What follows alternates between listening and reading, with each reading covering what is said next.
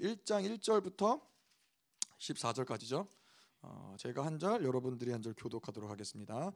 옛적의 선지자들을 통하여 여러 부분과 여러 모양으로 우리 조상들에게 말씀하신 하나님이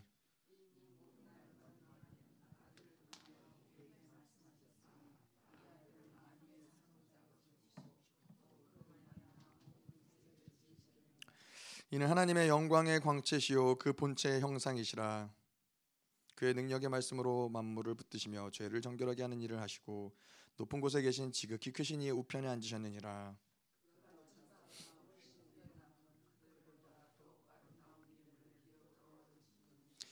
하나님께서 어느 때 천사 중에 누구에게 너는 내 아들이라 오늘 내가 너를 낳았다 하셨으며 또 다시 나는 그에게 아버지가 되고 그는 내게 아들이 되리라 하셨느냐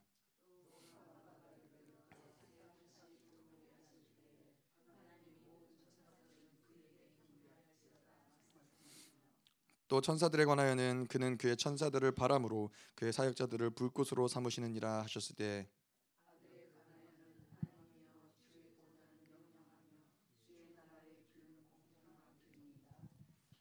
주께서 의를 사랑하시고 불법을 미워하셨으며 그러므로 하나님 곧 주의 하나님이 즐거움의 기름을 주께 부어 주를 동료들보다 뛰어나게 하셨도다 하였고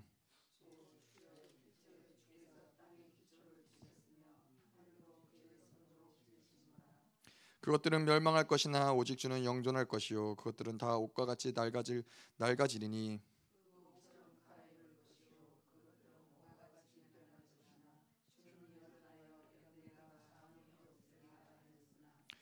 어느 때 천사 중에 누구에게 내가 내 원수로 내 발등상이 되게 하기까지는 너는 내 우편에 앉아 있으라 하셨느냐? 모든 천사들은 섬기는 영으로 구원받을 상속자들을 위하여 섬기라고 보내심이 아니냐 아멘. 네, 이제 광고 때 얘기했어야 되는데 오늘 제가 이 넥타이를 안 매고 예, 예쁘게 하고 나왔습니다. 오늘 무슨 날인가 생각할 수 있지만은 오늘 아무 날도 아닙니다. 아무 날도 아닌데 아, 오늘 어, 아침부터 예, 하여튼 여러 사건들이 많이 있었습니다.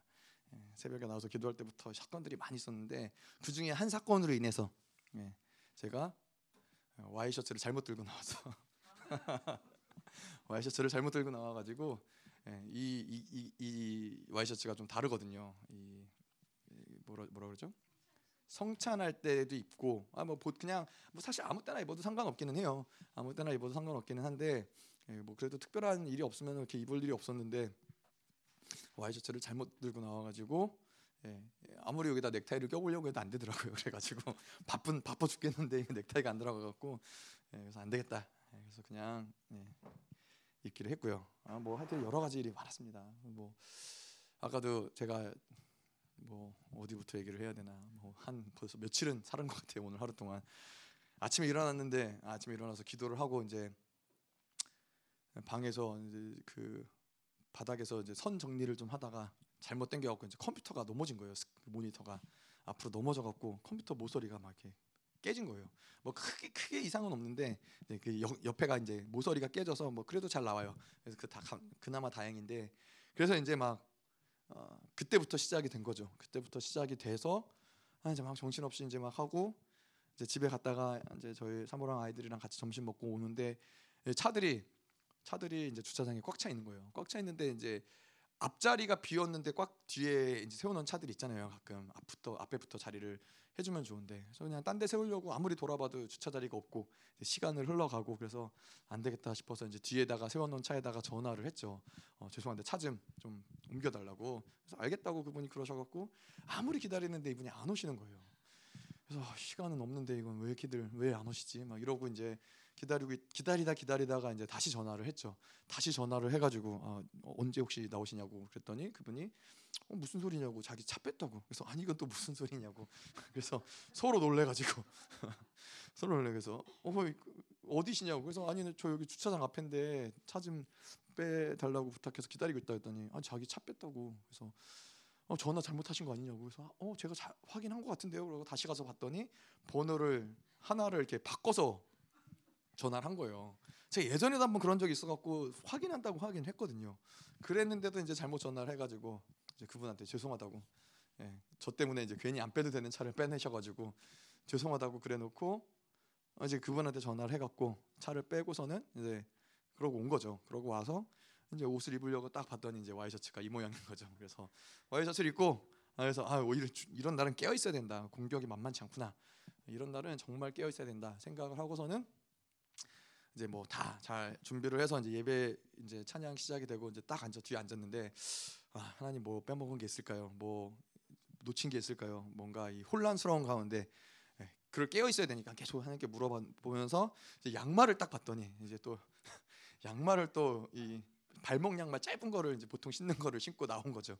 예, 그래서 이제 제가 후다닥 들어가서 다시 양말을 갈아 신고 예, 그러고 나왔습니다. 얼마나 정신 없, 없었겠어요. 이, 뭐 제가 이렇게까지 정신 없는 사람이 아닌데 1년에 아 1년도 아니죠. 몇 년에 한 번씩 이럴 때가 있어요. 이 사건이 말도 안 되는 사건들이 터질 때가 있는데 아마 오늘이 그 날인 것 같습니다. 그래서 예, 깨어 있어야 된다. 여러분들도 깨어 있으셔야 됩니다.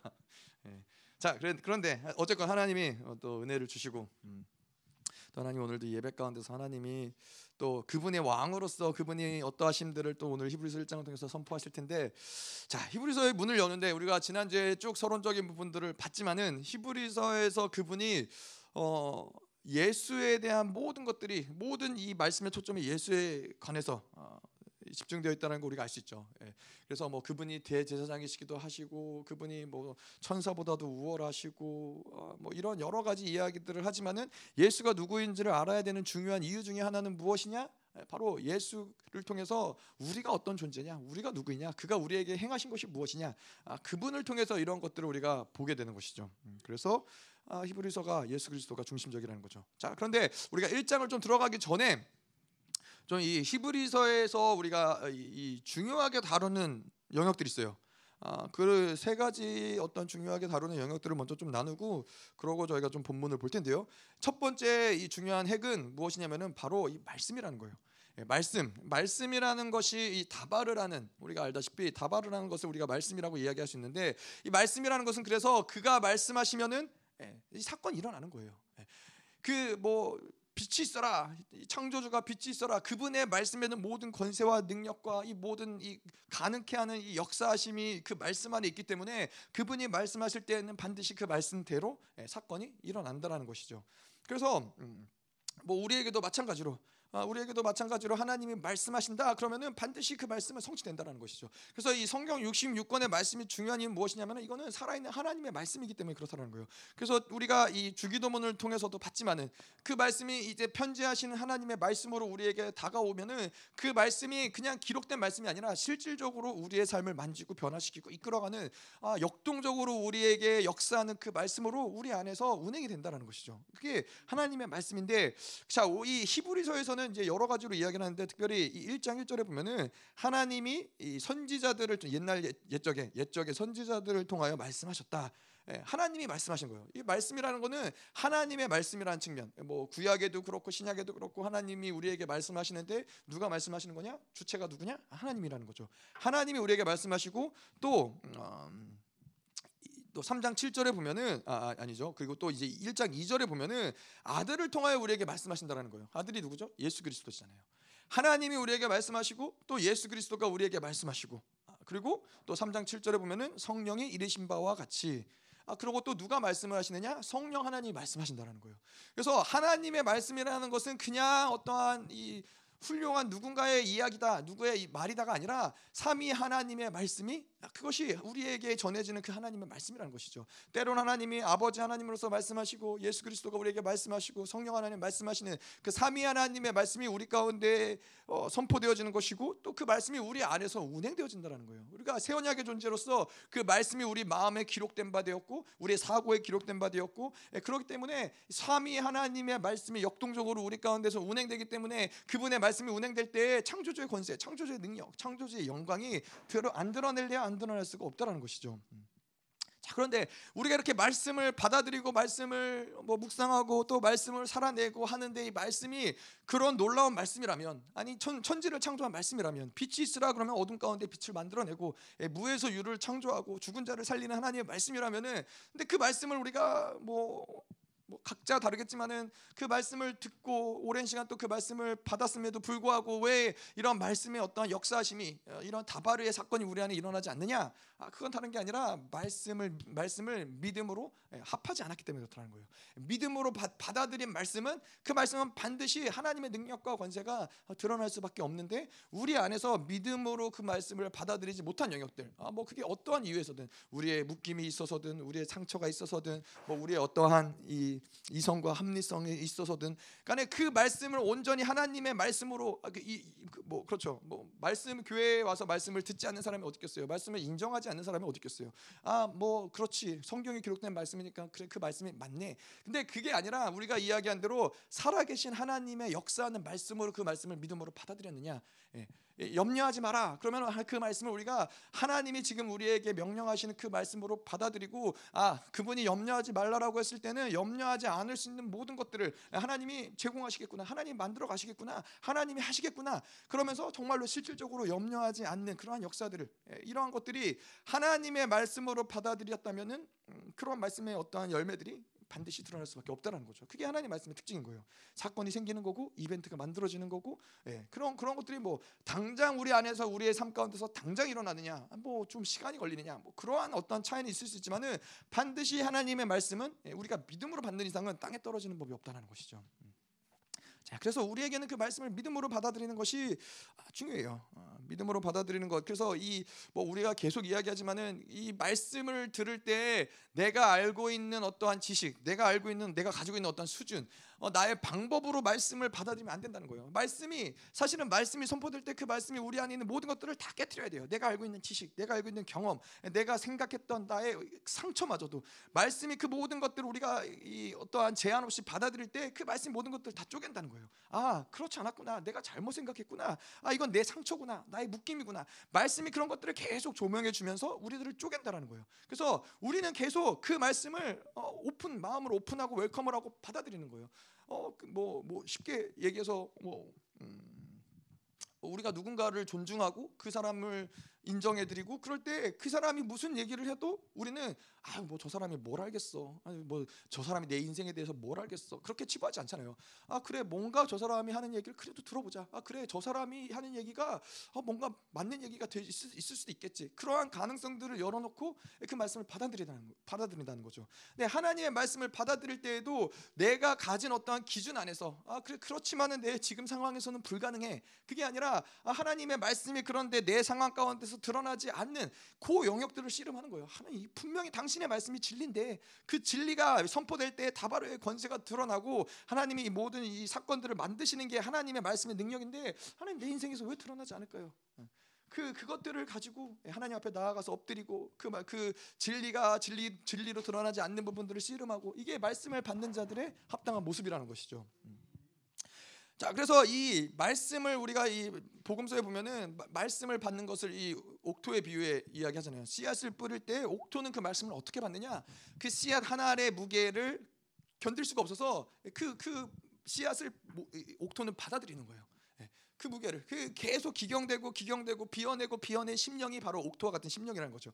하나님의 말씀이 내가 이 그래서 내가 비워지지 않고 뭐 내가 우리가 계속 이야기한 대로 내가 죽어지지 않았는데 하나님의 이름이 높아질 수 있느냐? 아무리 내가 하나님을 높인다고 해도 그게 불가능한 것처럼 내가 죽어지지 않았는데 내가 하나님의 말씀을 받아들인다고 한들 그 말씀이 받아들여지느냐? 아, 그렇지 않다라는 것이죠. 어, 뭐 지식적으로는 우리가 그 말씀을 받을 수 있지만은 옥토의 심령 계속 우리가 죽어지고 기경된 심령으로 말씀을 받아들일 때 그 말씀의 무게, 그 씨앗의 무게를 옥토는 견디지 못하고 그를 받아들이는 거예요. 그래서 그 받아들인다를 우리가 이 원어로 παραδέχομαι 예, welcome한다는 거예요. welcome. 하나님 무슨 말씀을 하시든 그분이 말씀하시는 거는 다 다 받아들이는 거예요. 다 welcome하는 거예요. 그 다 welcome하고 받아들일 때 영접하고 받아들일 때 그 말씀을 통해서 하나님이 우리를 성장 하게 하시고 변화하게 하시고 하나님 그 말씀을 통해서 우리를 열매 맺게 하시고 이게 다 하나님의 일하심의 능력인 것이죠. 말씀의 능력인 것이죠. 음. 자, 그래서 이 히브리서에서 이 온전함으로 나아가는 것, 네, 안식에 들어가는 것. 이제 우리가 이제 히브리서 4장 예, 가면 이제 안식에 대해서 이야기하는데 안식에 들어가는 것을 이 히브리 기자는 무엇이라고 얘기하 뭐 어떻게 들어간다고 얘기하냐면은 믿는 자는 저 안식에 들어간다는 거예요. 예. 어떤 노력을 통해서 어떤 열심을 통해서 안식에 들어가는 것이 아니라 믿는 자는 저 안식에 들어간다. 그래서 그 안식에 들어가는 데 있어서 중요한 핵심은 바로 믿음이라는 것이죠. 근데 이 로마서에 보면은 믿음은 뭐라 뭐라 그러죠? 믿음은 들음에서 나며 예, 들음은 그리스도의 말씀으로 말미암느니라. 하나님의 말씀을 받아들이는 게 믿음의 시작인 거예요. 그냥 그분의 말씀을 아멘하고 받아들이고 그분의 말씀에 동의해 드리고 뭐 내가 이해하지 못하더라도 내가 상황 나의 상황과는 맞지 않더라도 계속 그걸 받아들일 때 어느 순간 그 말씀이 내 안에서 운행이 되면서 내 안에 서 그, 그 말씀이 믿어지는 거예요. 이렇게 말씀이 믿어지면은 아, 뭐, 뭐, 어떻게 얘기할 수 있을까요? 말씀이 믿어지면은 지금 내가 당한 상황과 환경이 정말 정말 중요하잖아요. 예, 정말 아무것도 아닌 것처럼 보여요. 아, 하나님이 하신다는데 하나님의 말씀이 그런데 내 상황이 뭐가 그렇게 중요하겠나? 이 믿음이 막 올라오는 것이죠. 자, 그래서 이 믿음, 말씀, 말씀이라는 것이 이시브리서에서 중요한 핵심이고요. 또 한 가지는 영원한 현재형.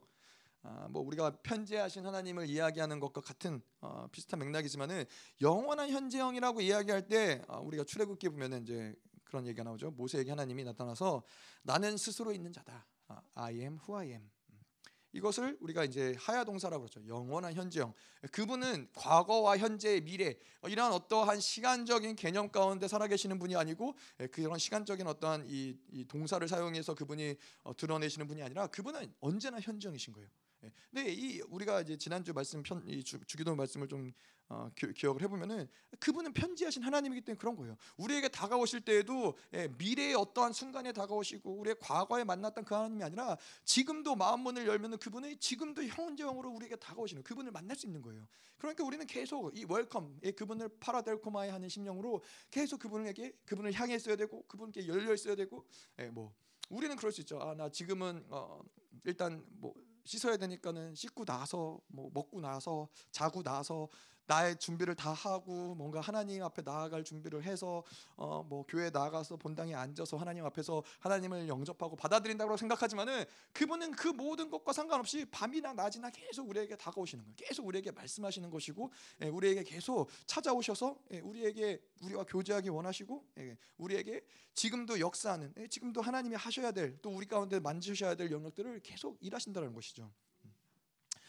자 그래서 이 아, 요한복음 8장에 보면은 이제 그런 얘기가 나와요. 아브라함이 있기 전에 내가 있었다. 근데 거기 내가 있었다라는 건 이제 과거형이죠. 아, 과거형으로 얘기하지 않으시고 아브라함이 있기 전에 내가 있다라고 말한다는 거예요. 이게 영원한 현재형이라는 거예요. 영원한 현장은 하나님은 그 아브라함이 뭐 일단은 이 시간이라는 개념 자체가 인간이 만들어 놓은 어떠한 시간이 인간의 테두리 안에서 운행되어지는 것이고 인간의 테두리 안에서 우리가 살아가는 것이지 하나님은 모든 편재하신 하나님 그분은 뭐라 그래요? 이 장소 어느 곳에나 편지하시지만은 또한 어느 시간에나 편지하신 하나님이라는 거예요. 그분의 과거에도 지금도 존재하고 계시고 현재에도 존재하고 계시고 미래에도 존재하고 계시고 예, 그분의 영향력이 미치지 않는 장소와 시간이 없는데 예, 그러한 하나님과 계속해서 우리는 영원한 현재형으로 만남을 갖는다는 것이죠. 그래서 이 요한복음 6장에도 보면은 생명의 떡이 내려온다 라고 이야기 우리가 이제 하지만은 생명의 떡이 어, 날마다 쏟아지고 있다는 거예요. 매 순간 그 생명의 떡이 계속해서 흘러 들어오고 있다는 거예요. 그게 영원한 현재형이 하나님이 일하시는 거예요. 그래서 우리가 뭐 그런 추상적으로 막연하게 영원한 현재형이 하나님을 어, 그렇게 생각하는 것이 아니라 우리가 얘기했지만은 지금도 하나님의 그 살아계신 말씀이 내 삶 가운데서 내가 가야 될 방향성을 그 역동적으로 지금도 말씀하시는 것이고 그 성령 하나님이 내 안에서 지금 나에게 가장 필요한 기도 제목을 나를 위해서 예, 하나님께 중보하시는 것이고 이러한 지금 현재 일어난 하나님과 우리는 현재 하나님과 만나고 예, 살아가는 그러한 어떠한 이, 예, 이 신앙생활을 하는 게 우리라는 것이죠. 자, 그래서 이 어, 우리의 관계성이 그렇다는 거예요. 우리의 관계성이 지금 현재의 하나님, 예, 그리고 뭐 우리가 지금 예배드리지만은 예배 끝나고 또 집에 돌아가면서도 그 순간에도 하나님이 계속 우리에게 다가오시고 그분을 받아들이는 거예요. 그, 그 순간에 하나님과 관계하는 거예요. 그 순간에 하나님을 계속 바라보는 거예요. 내 안에서 성령님이 말씀하시는 그 순간에 그 하나님의 말씀하심을 계속 듣는 거예요. 그래서 이, 이 승부수는 다 어디 있느냐면은 얼마나 오랜 시간 우리가 그분께 집중하고 있느냐. 어, 여러분들도 많이 우리 많이 들었잖아요. 얼마나 오랜 시간 성령께 집중하고 살아가느냐. 왜냐하면 그분은 늘 우리가 뭔가 기다리고 찾아가서 만나는 분이 아니라 그분은 계속 계속해서 우리에게 영원한 현정으로 존재하시고 다가오시고 예, 그러한 분이기 때문에 계속 그분과 함께 살아가고 그분에게 집중되어 있고 예, 그분과 교제하고 그러한 자들에게는 예, 뭐 이게 성령과의 어떤 내재죠. 그분의 규정하심을 받아들이고 그분의 말씀을 듣고 순종하고 예, 그렇게 내재하시는 성령과 살아가다 보면은 하나님의 임재하심이 성령의 임재하심이 끊어지지가 않는 거예요. 흘러 이뭐 저희 오늘 새벽에도 저희 사모랑 그런 얘기 했었지만은 이 어, 목사님을 이제 김민호 목사님을 저희가 보면서 참 여러 모습들을 이제 오랜 시간들을 함께했기 때문에 여러 모습들을 많이 보잖아요. 뭐, 뭐 집회 때의 모습도 보고 예배 때의 모습도 보고 뭐 어, 그냥 교회 안에서의 모습도 보고 뭐 함께 어디 놀러 가서도 그런 모습도 보고 그러는데 뭐 목사님이 참 대단하시더라고 생각하는 게 이 특별히 이제 제가 이제 아프리카 집회를 다녀와서 보니까는 아프리카 때 하나님 부어주신 그 영광과 임재가 너무나 강력했었죠. 목사님이 가는 곳에 그런 임재가 늘 있다라고 목사님 얘기하시는데 그런 임재가 굉장히 강력했는데 그 임재가 꼭 집회이기 때문에 그 임재가 있느냐? 아, 그렇지 않다라는 거예요. 꼭 예배이기 때문에 그 임재가 있느냐? 그렇지 않다라는 거예요. 성령과 늘 살아가고 성령을 늘 받아들이고 그분을 영원한 현장이신 그분 그분이 부어 주시는 것들을 계속 끊임없이 받아들이는 사람들에게 있어서는 하나님의 임재는 기도에 자기가 어떤 개인의 기도의 시간이든 어떤 하나님과 교제의 시간이든 혼자서 무엇을 뭐이뭐 뭐 소일거리를 하는 시간이든 그 임재는 변하지 않는다는 거예요. 네. 근데 이제 우리 우리의 차이를 보면 그렇잖아요. 우리는 뭐 집회 가면은 그 강력한 임재가 막 느껴지고 예, 돌아오면은 또뭐 예, 깜깜할 때가 있, 잖아요 예. 근데 그게 아니라 계속 성령께 집중하고 살아가는 사람 우리의 본질적인 모습은 그 임재가 다르지 않다라는 거예요. 예, 가장 하나님 뭐 하나님의 입장에서 그러지 않겠어요? 사랑하는 자녀들에게 그 가장 강력하고 가장 충만한 임재를 매 순간 부어주고 싶은 게 하나님의 마음이시겠죠. 근데 이제 우리가 이 세상을 살아가다 보면서 계속 세상의 것들을 받아들이고 또 우리의 어떠한 이 염려와 걱정과 근심과 뭐 이런 것들로 계속 살아가다 보니까는 또 임재를 잃어버리고 또 이런 것들을 회복해야 되는 시간이 있고. 아 그런데 이 집중 중요한 거는 영원한 현정이신 그분은 매 순간 다가오고 계속 우리는 그분과 교제할 수 있다는 거예요. 뭐 그렇잖아요. 우리가 뭐 어, 뭐 음, 저희 자녀들도 매 순간 예, 쉴새 없이 계속 다가오고 말하고 쉴 새 없이 요구하고 예. 뭐 그러는 것도 뭐 귀하죠. 뭐 이제 그런 생각을 이제 종종 한단 말이죠. 아, 이 아이들이 뭐 지금은 그렇지만은 이제 좀만 나이가 들어서 중학교 가고 고등학교 가면은 이 아이들 오라고 그래도 안 올 텐데 예, 뭐 자기네들 방에 들어가서 나오지도 않고 어, 뭐 그럴 텐데 그래서 참 지금 이 시간이 귀하다라는 생각이 드는데 근데 그분은 만왕의 왕이시고 그분은 모든 만물을 창조하신 분이시고 능력의 하나님이 그분이 우리에게 계속 끊임없이 다가온다라는 거예요. 끊임없이 그분이 우리에게 다가오시고 말씀하시고 우리와 함께 하시고 예, 그렇기 때문에 그분을 계속 영접하는 것이 우리에게는 너무나 어, 하나님의 놀라운 은혜인 것이죠. 음. 자, 그래서 뭐 우리가 늘 얘기하지만은 우리는 우리의 신앙생활은 10년 전에 만난 하나님 그런 하나님과 살아가는 게 아닌 거예요. 20년 전에 만난 그 20년 전에 받았던 그 은혜, 그 뭐 아니 뭐 어제 받았던 은혜 그것도 아니라 지금 이 순간 하나님과의 그 임재 가운데서 하나님과의 그 교제, 하나님과의 그 만남 이것이 있어야지 이 우리가 지금 올바른 신앙생활을 하고 있다는 것이죠. 예. 그래서 뭐 뭐 지금 우리가 모든 순간 다 그렇게 됐냐? 그렇지 않을 수 있지만은 그게 우리가 나아가야 될 방향성인 거예요. 매 순간 예, 깨어서 주님께 예. 그래서 뭐 어, 그렇잖아요. 우리가 하나님께 성령께 물어보고 하나님 뭐 이렇게 해야 되나요? 말아야 되나요? 먹어야 되나요? 말아야 되나요? 가야 되나요? 말아야 되나요? 이런 것들을 물어보는 것 자체가 사실은 어, 하나님의 자녀에게 있어서 음, 중요하냐? 뭐 중요하다면 중요하지만은 사실 그렇게 중요한 문제는 아니에요. 왜냐하면은 일단 하나님의 자녀라는 정체성을 가지고 하나님의 의롭다면 확증을 받은 사람들은 그가 가는 길을 하나님이 인정해 주시고 또 하나님이 그렇게 올바른 길로 인도하시고 또 그렇지 않은 길일 땐 하나님이 뭐 멈춰 세우시고 이러한 것들이 있기 때문에 사실은 뭐 그런 거를 어떤 우리가 계속해서 끊임없이 뭐 한 걸음 걸을 때마다 지금은 오른발을 내딛어야 될까요? 아니면 왼발 이렇게 살아가지 않아도 된다라는 거예요. 예. 그런데 하나님께 이렇게 물어보는 이유는 그것이 우리가 해야 돼서 뭔가 그것을 알아야 돼서 배워야 돼서 뭐 틀리면 안 되니까 하는 차원이 아니라 그러한 것들은 하나님과 교제하기 때문에 성령과 함께하기 때문에 예, 그분의 말씀을 또 우리는 그분의 의견을 존중하기 때문에 그러한 교제 가운데서 계속 그분께 여쭙는 것이고 또 그분의 의견을 존중해 드리는 것이고 예, 그렇기 때문에 그러한 맥락에서 그분의 음성을 듣는 것이 우리에게 중요한 것이지 예, 하나님의 뜻은 사실은 뭐 그런 것들 많이 경험하시는 분들도 있겠지만은 그분과 살아가면은 그냥 그냥 물 흘러가듯이 흘러가는 경우들이 많아요. 예, 물론 그러다가 하나님 멈춰 세울 때가 있, 고 또 뭐 그러면 멈춰서 하나님과 조, 조, 조 율을 해야 될 때가 있지만은 하나님 우리를 쭉 인도하시기 때문에 예, 그분이 인도하시기 때문에 우리는 그분을 따라가다 보면 자연스럽게 필요한 필요 없는 것들을 가지치기를 하고 가지치기를 하다 보면은 더 어, 그분과의 교제는 단순해지고 명확해지고 뭐 이렇게 하나님과 살아가는 거는 흘러간다는 것이죠. 자, 그래서 어쨌건 지금 예, 영원한 현장으로 다가오시는 그분을 받아들인 것이 중요하다는 거예요. 예. 자, 그래서 이, 이 마찬가지로 순교의 현장에서 죽어지는 사람들에게 있어서도 그 사람들은 10년 전에 받은 은혜로 인해서 순교의 현장에서 죽어지지 않는다라는 거예요. 그 장소에서 그 순간에 순교의 현장에서 하나님 부어주시는 그 음, 은혜, 하나님의 그 임재, 그 영광이 있으니까 거기에서 자기 생명을 드릴 수 있는 것이지. 아 자기가 뭐 10년 전에 아, 그때 하나님의 은혜가 있었으니까는 그 은혜를 내가 나의 생명을 다해서 갚아야지. 그렇지 않는다는 거예요. 그 순간에 부어지는 그 하나님의 놀라운 영원 그 임재를 경험한다는 것이죠. 자, 그래서 아, 뭐 이게 이 보면은 히브리서 3장 7절에 보면은 그러므로 성령이 이르신 바와 같이 오늘 너희가 그의 음성을 듣거든 오늘 너희가 그의 음성을 듣거든이라는 거는 시편 95편 7절에 아, 하나님의 이 성경에 기록된 것을 인용한 거예요. 시편 95편 7절에 그는 우리의 하나님이시요 우리는 그가 기르시는 백성이며 그의 손이 돌보시는 양이기 때문에 너희가 오늘 그의 음성을 듣거든.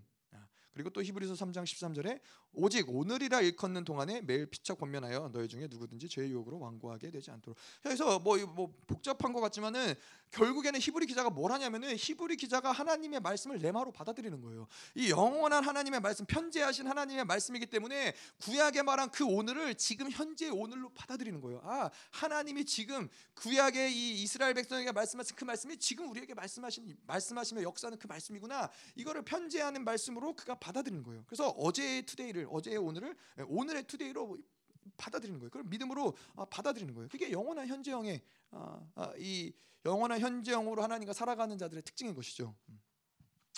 자, 그래서 우리에게 있어서 지금 다가오신 하나님을 우리에게 뭐 다른 어떠한 것이 아니라 그분을 받아들일 것이냐, 그분을 거부할 것이냐. 예, 우리의 신앙생활에 있어서는 그게 굉장히 어, 뭐 거의 전부라고 해도 어, 뭐 과언이 아닌 거예요. 지금 이 순간에 나의 어떤 삶의 순간에 하나님이 다가오시는데 어, 하나님 잠시만요. 하나님 일단은 이거 내가 먼저 좀 해보고요. 뭐 그분을 거부할 수도 있는 것이고 아니면은 계속해서 그분을 영접하고 그분을 초청할 수도 있는 것이고 예. 그게 우리의 신앙생활의 모든 것이고 그래서 그게 이제 요한 사도가 이야기하는 거죠. 구원의 구원의 기준이 무엇이냐? 예. 그분을 영접하느냐? 예. 그렇지 않느냐? 그 구원의 확증을 무엇으로 하느냐? 내가 그분을 지금 영접하고 있느냐? 지금 다가오시는 그분을 만나고 있느냐? 이게 이런 것을 볼 때 아, 내가 지금 구원의 구원의 상태구나. 구원을 받았구나. 이런 것을 알 수 있다는 것이죠. 음.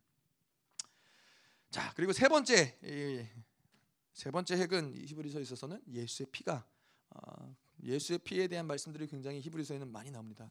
예, 뭐 십자가에서 흘린 피도 있지만은 또 하늘 성소에서 흘려진 그 피에 대해서 어, 이 아무래도 우리가 이야기했지만은 이 히브리 기자를 통해서 이 제사장의 어떤 흐름 가운데서 대속제일 날 드려진 그, 어, 그 어떤 제사들 이러한 것들을 이제 하늘 성소의 어떠한 이 뭐라 그러죠? 이 모델로서 하늘 성소 사역의 모델로서 대속 제일에 대한 이야기들을 하기 때문에 뭐 제물을 드리는 거 뭐 그리고 또 뭐죠? 이 아사셀 염소 이러한 것들을 가지고 아무래도 다분히 히브리 기자는 많이 이야기할 수밖에 없는 부분들이 있는 거예요. 그래서 그러한 가운데 제사 가운데 가장 중요한 것이 무엇이냐? 바로 피라는 것이죠. 예. 구약의 시대는 이 양, 염소와 양과 소의 피로서 그 죄를 죄 심판들을 보류하고 죄를 씻었다면은 이제 신약에서는 히브리서에서는 무엇을 얘기해요? 그것이 아니라 단번에 예수의 피로서 우리의 모든 죄악들을 다 씻어낸 것이 바로 어, 하늘 성소의 예수 그리스도의 사역인 것이죠. 자 그런데 거기에도 초점은 그거예요. 출애굽기에도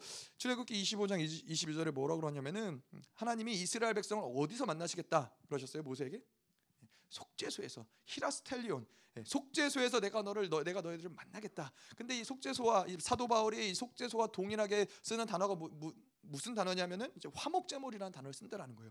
예수 그리스도가 죽으시, 죽어지심으로 화목제물이 되셔서 우리가 그 예수 그리스도의 죽으심을 통하여서 하나님 앞에 나아가서 그분을 만날 수 있다라는 거예요. 마치 구약에서 이 속죄소에서 이 똑같은 히라스텔리온 그리고 히라스텔라 히라스텔라스 모스인데 똑같은 어원에서 만나는 거예요. 희생 예수님의 희생 제물이나 예, 이 속죄소나 그래서 예수님이 희생으로 죽으신 그 희생의 제물을 통해서 그 그곳을 통해서 우리가 그 예수 하나님께로 나아갈 수 있고 있고 은혜 보좌 앞으로 나아갈 수 있고 그분을 만날 수 있다. 그게 예수의 예수님이 십자가에서 죽으시고 하늘 성소에서 피를 흘리신 근본적인 이유인 거예요. 이것도 마찬가지로 뭐요? 우리가 그분을 만나고 교제하고 그분과 함께하는 어떠한 그 초점을 위해서 예수님이 그 피를 흘렸다는 거예요. 그래서 어, 지금도 다가오시는 그분을 우리가 만나지 않고 있다면은 예수님이 이 땅에서 흘리신 피도 또 하늘 성소에서 흘리신 피도 사실은 이건 다 무의미하다는 것이죠. 그래서 우리에게 중요한 건 뭐예요? 우리의 죄가 씻기는 것도 물론 중요하죠. 그 보혈로 우리를 거룩하게 하는 것도 중요하고 우리가 성화되고 영화되는 것도 다 중요하지만은 가장 핵심적인 건 뭐예요? 그분과의 교제인 거예요. 그분을 만나는 거예요. 사실 뭐 이걸 따로 떼어서 이야기할 수 없는 것이죠. 그분을 만나고 그분을 교제하고 그의 얼굴을 볼 때 우리가 거룩해지는 것이고 영화로워지는 것이고 그분을 닮아가는 것이기 때문에 근데 이 모든 것들 가운데서 그 예수의 피가 우리로 하여금 담대하게 그 언약의 보좌 앞으로 나아갈 수 있는 길을 만들었다는 것이죠. 자, 그래서 이 세 가지 핵심이 중요합니다. 말씀이 중요하고 영원한 현재형인 하나님이 중요하고 어, 그리고 이 예수의 피 이것이 히브리서를 들어가는 데 있어서 좀 중요한 부분이고요. 자, 그래서 오늘 보죠. 1장부터 1절부터 보도록 하겠습니다. 자, 옛적의 선지자들을 통하여 여러 부분과 여러 여러 모양으로 우리 조상들에게 말씀하신 하나님이 자, 옛적의 선지자를 통하여 여러 부분과 여러 모양으로 우리에게 말씀하신 하나님이 뭐 저는 이 말씀을 들을 때 그런 마음이 들었어요.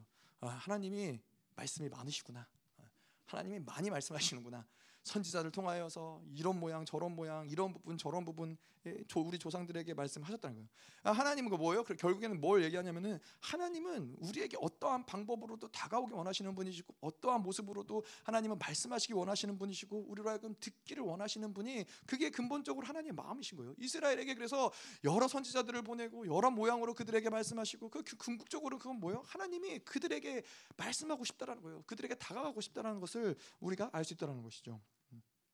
그래서 여러 부분이라는 것은 뭐냐면은 어, 하나님이 우리에게 많은 부분들, 우리에게 있어서 뭐 많은 시간을 이야기하, 이야기도 하지만은 많은 부분에 대해서 우리에게 어, 말씀하시겠다는 거예요. 우리에게 뭐 다시 말해서 관심이 많으시다라는 거예요. 뭐 그렇잖아요. 부모가 자식에게 관심이 많으면은 뭐 그걸 다 말하느냐 말하지 않느냐는 차이가 있겠지만은 예, 뭐 이제 자식들이 자녀들이 이제 뭐 청소년기가 돼가고 이러면은 할 말이 많잖아요. 아, 쟤는 왜 저걸 저렇게 했을까? 아, 왜 쟤는 이렇게 늦게 들어왔을까? 누구를 만났을까? 어디를 갔을까? 뭐 머리는 왜 저렇게 염색을 했을까? 왜 잘랐을까? 뭐 여러 가지 여러 가지 자녀들을 보면 사고 싶은 말이 있는데 예, 자녀들에게는 그게 잔소리지만은 부모에게 뭐요? 사랑이고 관심이죠. 관심 없는 사람은 그럼 뭐 머리를 바꿨는지 잘랐는지 그걸 뭐 어떻게 하겠어요. 근데 이 하나님이 우리에게 여러 부분에 대해서 이스라엘에 대해서 하나님 말씀하신다는 건 뭐예요? 우리의 상황, 우리의 상태, 우리의 감정, 우리의 어떤 삶의 방향성, 우리의 어떠한 이러한 머리털까지도 그분에 관심이 있으시다는 거예요. 이스라엘에 대해서 하나님은 늘 모든 것들에 관심이 있으셨고 그래서 계속해서 여러 부분에 대해서 하나님 말씀하실 수밖에 없다는 것이죠. 또 여러 모양이라는 건 뭐예요? 뭐 그분은 늘 똑같은 동일한 방법, 동일한 모습, 동일한 상태로 우리에게 다가오셔서 말씀하시는 분이 아니라 그분은 어떠한 여러 모습으로, 여러 모양으로 우리에게 다가오신다는 거죠. 모세에게는 그 뭐죠? 어, 떨기나무에 불타는 떨기나무의 모습 가운데서 하나님이 오시기도 하시고 뭐 이 여러 선지자들을 통해서 하나님이 이스라엘에게 다가오기도 하시고 여러 모양으로 하나님이 다가오신다라는 거예요. 예. 자, 그런데 이것도 이것도 어떤 측면으로 우리가 생각해 볼 수 있냐면은 왜 하나님이 그냥 그냥 뭐 천사를 통해서 이야기를 하시든 뭐 선지자를 통해서 이야기를 하시든 그렇게 말씀하실 수 있는데 왜 하나님이 계속해서 이렇게 계속해서 여러 모양으로 우리에게 다가오시는 걸까요? 어. 이스라엘이 한 번의 말을 잘 알아들었으면 좋았을 텐데 예. 못 알아들으니까 이렇게도 얘기해보고 저렇게도 얘기해보고 그렇잖아요. 우리가 이 이 누구죠? 어, 이 포도농 포도 농부가 포도장 포도 주인이 예, 그 땅을 이제 종들에게 맡기고서는 이제 열매 맺을 때가 되니까는 이제 종을 보내서 사원을 보내 갖고서는 이제 그 열매를 거두려고 했더니 말을 듣지 않잖아요. 말을 듣지 않으니까는 말을 듣지 않고 오히려 그 종을 패고 때리고 그러고서 다시 돌려보내면 또 다시 다른 종을 더 높은 사람을 그 나중에 결국에 아들까지 보내잖아요. 결국엔 뭐예요? 말을 들어먹지 않으니까는 계속 예, 하나님이 뭐 항상 그런 건 아니지만은 이스라엘에게 어떠한 방법으로도 그분은 포기하지 않으시고 지속적으로 이스라엘에게 다가가기 원하시고 말씀하기 원하시고 어떠한 모습으로라도 나타나시는 거예요. 우리의 삶 가운데도 마찬가지예요. 우리의 삶 가운데 하나님이 때로는 말씀으로, 때로는 사람을 통해서, 때로는 어떤 사건을 통해서 그분은 끊임없이 다가오시고 우리에게 말씀하신다라. 적어도 그것만은 어, 우리가 믿음으로 받아들여야 된다는 거예요. 내가 듣고 안 듣고 내가 알고 뭐, 아, 뭐 인지하고 인지 못하고는 그 다음 차원이지만은 어쨌건 그분은 여러 모양 여러 모습 여러 부분으로 계속 우리에게 다가오시고 말씀하신다는 거예요. 그래서 그분의 음성을 들을 수 있어야 되는 거예요. 제가 아까도 오늘 얘기했지만은 그러한 사건들이 있을 때에는 아 지금 뭔가 깨어 있어야 되는구나 아, 조심해야 되는구나 어, 몸을 바짝 낮추고 어, 하나님이 무슨 왜 이런 일이 일어났을까 하나님과 조율을 하면서 계속 그런 것들 깨어 있어야 돼요. 회개해야 될 것들을 회개하는 것이고 뭐 전쟁을 해야 될 건 전쟁을 해야 되는 것이고 어쨌건 이 뭔가가 흐름이 예, 여러분들 뭐 이 제가 보니까 그렇더라고요. 이 요러한 때에 깨어 있지 못하고 잘못 계속 그 발을 내딛고 가다 보면은 그게 어느 어느 순간에 흐름이 돼 버려요. 그러니까 뭘 해도 자꾸 걸리고 넘어지고 뭐가 막히고 이런 흐름들이 자꾸 만들어져요. 그러면 그런 흐름들을 만들면 안 돼요. 뭔가 지금 아 오늘은 뭔가 좀 불길하다. 아, 오늘 좀 뭔가가 조심해야 된다. 그때 정확하게 예, 몸을 사리고 하나님의 뜻이 무엇인지를 알고 예, 다, 다시 다시 예, 하나 뭐래도 하나님이 축복하시고 뭐래도 하나님이 인정하시고 뭐래도 하나님이 보호하시고 이런 흐름으로 계속 나아가야 되는 거예요. 그래서 그냥 그렇게 우리를 방임하게 내버려 두고 그냥 아 모르겠다. 뭐 그러면서 아, 왜 이렇게 인생이 어, 재수가 없어? 인생에 되는 일이 하나도 없어? 어, 왜 이렇게 자꾸 억울한 일이 생겨? 그러면은 그걸 해결하지 않으면은 계속 그쪽으로 길이 만들어지는 것이죠. 자 그래서 아, 음, 우리가 또 여기 선지자 1절에 보면은 선지자들을 통하여서 구약의 시대는 예수님이 아, 하나님이 선지자들을 통하여서 이야기를 하셨죠. 그 뭐 선지자들 우리가 하나님의 계시의 전달자다. 뭐 이렇게 이야기를 할 수 있어요. 뭐 조금 더 심하게 표현하자면은 하나님이 그들을 선지자들을 그분의 말씀을 전달하는 수단으로 어, 사용을 했다라는 것이죠. 뭐 수단으로 하나님이 이용했다 뭐 이런 표현은 아니지만은 왜 그렇게 얘기를 하냐면은 어, 예수님은 그렇지 않기 때문에 예수님은 단지 어떤 선지자들이 하나님의 말씀을 전달하는 그 수준에서 어, 전달자로서 예수님이 이 땅에 오신 것이 아니라 예수님은 계시의 주체신 거예요. 예수님이 이 땅 가운데 오셔서 어, 어, 이, 그분이 행하신 모든 것들, 그분이 이 땅 가운데 살아 사시고 죽으시고 하신 모든 것들이 다 계시의 주체이시고 계시의 완성으로서 그분이 이 모든 것들을 행하셨다는 거예요. 그렇기 때문에 우리는 뭐예요? 예, 우리는 이 하나님을 만나고 싶으면은 누구에게 나아가야 돼요? 예수께 나아가야 되는 거예요. 하나님의 사랑을 경험하고 싶으면 어떻게 해야 돼요? 예수께 나아가야 되는 거예요. 예수가 그 모든 계시의 주체시고 모든 이 만유의 주인이시고 그렇기 때문에 그분이 그분께 나아가고 그분을 만나야 되는 거고 그분의 말씀을 들어야 되는 거고 그분을 얻어야 된다는 것이죠. 그래서 히브리 기자는 계속해서 12장 어, 2절에도 믿음의 조에 온전케 하시는 이 예수를 바라보자. 어, 너의 모든 생각을 예수께 고정시켜라. Fix your eyes on Jesus Christ. Fix your thoughts on Jesus Christ. 예수님께 우리의 모든 생각 이런 것들을 계속 고정하라는 거예요. 왜냐하면 그분이 계시의 주체이기 때문에 그분이 주체이시기 때문에 모든 이 역사의 주, 역사를 운행하시는 주체이시고 모든 만물을 붙잡고 계신 주체이시고 나의 인생을 이끌어가시는 분이시고 그분에게 계속 우리는 집중을 해야 된다는 것이죠.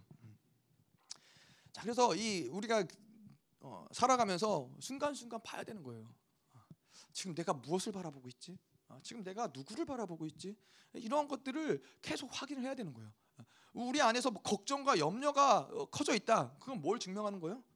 내가 예수님을 바라보지 않고 문제를 바라보고 있다는 것이죠. 지금 내 상황 가운데 일어난 문제가 내 앞에서 굉장히 크게 보인다는 거예요. 뭐 문제가 인생 가운데 없다라는 건 아니지만은 예수를 바라보는 자들에게는 그 문제의 어떠함들이 사실 별로 그렇게 문제되지 않아요. 예, 오히려 그 시간을 통해서 더 주님께 나아가고 주님을 바라보는 것이지. 근데 뭔가 내가 문제가 어, 문제가 다가왔을 때 문제에 사로잡히면은 반드시 예, 염려와 걱정과 근심과 절망과 이런 것들이 있다면은 아, 어, 우리가 깨어나야 되는 거야. 아, 내가 지금 예수를 놓쳤구나. 예수를 바라보고 있지 않구나. 다시 예수에게 집중을 하고 예수를 바라보고 뭐 그 문제나 모든 상황들을 다시 하나님께 또 예수께 올려드리는 것이죠. 아, 하나님 주님께 올려드립니다. 주님이 주님이 왕이시기 때문에 주님이 치리하시고 다스리시고 통치해 주시옵소서. 네, 그렇게 하나님께 올려드리는 것이죠. 음. 자, 1장 2절을 볼게요. 2절 첫 부분에 보면은 이 모든 날 마지막에는 아들을 통하여 우리에게 말씀하셨으니 자 여기서 마지막이라는 것은 무엇을 얘기하냐면은 어, 이제 최종적으로 최후로서 어, 이렇게 얘기한다는 거예요. 그래서 이전에는 여러 모습, 여러 모양, 여러 선지자들을 통해서 하나님이 말씀하셨지만은 이제는 최종적으로는 오직 하나 그 아들을 통해서만 예수를 통해서만 하나님의 뜻을 알 수 있다라는 거예요. 어 이거는 어, 무슨 얘기냐면은 이전에는 뭐 하나님이 이스라엘에게 다가가서 이스라엘에게 말씀하시고 이스라엘을 회개케 하시고 이스라엘을 의롭게 하시고 뭐 여러 가지 모습들이 있었어요. 뭐 다윗을 하나님이 의롭다라고 인정한 어떠한 것들, 뭐 여러 가지 어떠한 모습들로 하나님이 일하신 것들이 있었지만은 예수 그리스도가 오시고 나서는 이제는 그분만이 길이고 그분만이 진리고 그분만이 생명이라는 거예요. 예수가 아닌 최종적이라는 말은 예수 뭐 그 전에는 아, 뭐 여러 선지자들이 있었고 뭐 그러고 이제 아들이 올 수도 있고 메시아가 올 수도 있고 뭐 이런 어떤 가능성들이 있지만은 예수가 오고 나서는 더 이상 그 이후에 누군가를 기다릴 수 없다라는 거예요. 아 예수 우리가 신앙생활을 하는 데 있어서 아 예수 가지고 하나님께 나아가는 거 나는 안 되는 것 같아. 예수 가지고 예수로는 부족한 것 같아. 그렇게 생각 뭐 할 수 없겠지만 그렇게 생각을 한다 하여도 예수 이후에 누군가가 없다라는 거예요. 그분은 최종적인 분이시고 최후적인 예, 마지막으로 이제 하나님이 오직 예수를 통해서만 그 아들을 통해서만 예, 이 모든 방향들을 결정하셨고 그분이 말씀하시고 구원의 길을 내시고 오직 예수를 통해서만 이것이 가능하다는 것이죠. 자, 그래서 이 최종적인 약속이다. 아, 우리가 이제 이것도 뭐 히브리서에서 많은 이야기가 나오는 것인데 어, 언약. 우리가 그런 얘기했었잖아요. 이 언약들, 언약들을 하나님이 언약을 맺을 때 아브라함과 언약을 맺을 때 이야기했지만은 반드시 그 언약을 하나님이 지키신다라는 거예요. 하나님은 반드시 그 언약을 지키는데 어, 이 언약이 취소되는 경우들이 있어요. 왜냐하면은 그 이 같이 맺은 언약을 맺은 사람들이 예, 결코 그 언약을 받아들이지 못하는 상황, 못하는 상태. 뭐 그러한 경우가 되면은 뭐 예를 들어서 우리가 이제 히브리서 3장에서도 보겠지만은 이스라엘 백성들이 사장인가? 이스라엘 백성들이 이제 안식으로 가나안 땅으로 들어가야 되는데 그들이 어떻게 해요? 그들이 계속 불순종하고 불평하고 불만하고 함으로써 그들이 약속의 땅에 들어가는 게 하나님의 언약이었어요. 근데 그 언약이 취소된단 말이에요. 하나님이 어떠한 입장에서 아 너희들 말 안 들으니까 취소가 아니라 그들이 그 언약을 믿음으로 받지 못하는 상황들을 계속 만들기 때문에 결국에는 그 언약이 갱신되지 못한 언약이 성취되지 못하는 시간까지 간다라는 거예요. 자 그런데 이 최종적인 약속, 최종적인 것은 뭘 얘기하냐면은 히브리서에는 그래서 언약을 뛰어넘는 게 있는데 그게 무엇이냐? 바로 맹세라는 거예요. 맹세, 하나님이 맹세하시는 것들은 결단코 예, 그것이 우리의 어떠한과 상관없이 결단코 그분은 어떠한 정말 이 두 쪽이 나더라도 아, 그분은 그것을 이루신다라는 거예요. 음. 자, 그래서 이, 어, 이 예수 그리스도가 계시의 완성이시다. 어, 그분이 계시의 온전체시다. 그래서 요한복음 1장 14절에 육신이 되어 우리 가운데 거하심에 우리가 그의 영광을 보니 아버지의 독생자의 영광이요 은혜와 진리가 충만하더라.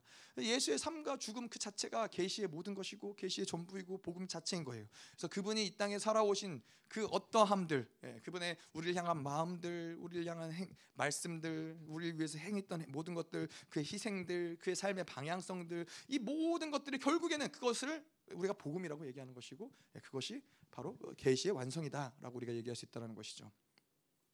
자, 그래서 우리가 이제 2절 후반부부터 4절까지 그래서 그 아들이 누구냐? 아, 예, 그분의 신성에 대한 것들을 좀 볼 거예요. 예수가 누구냐?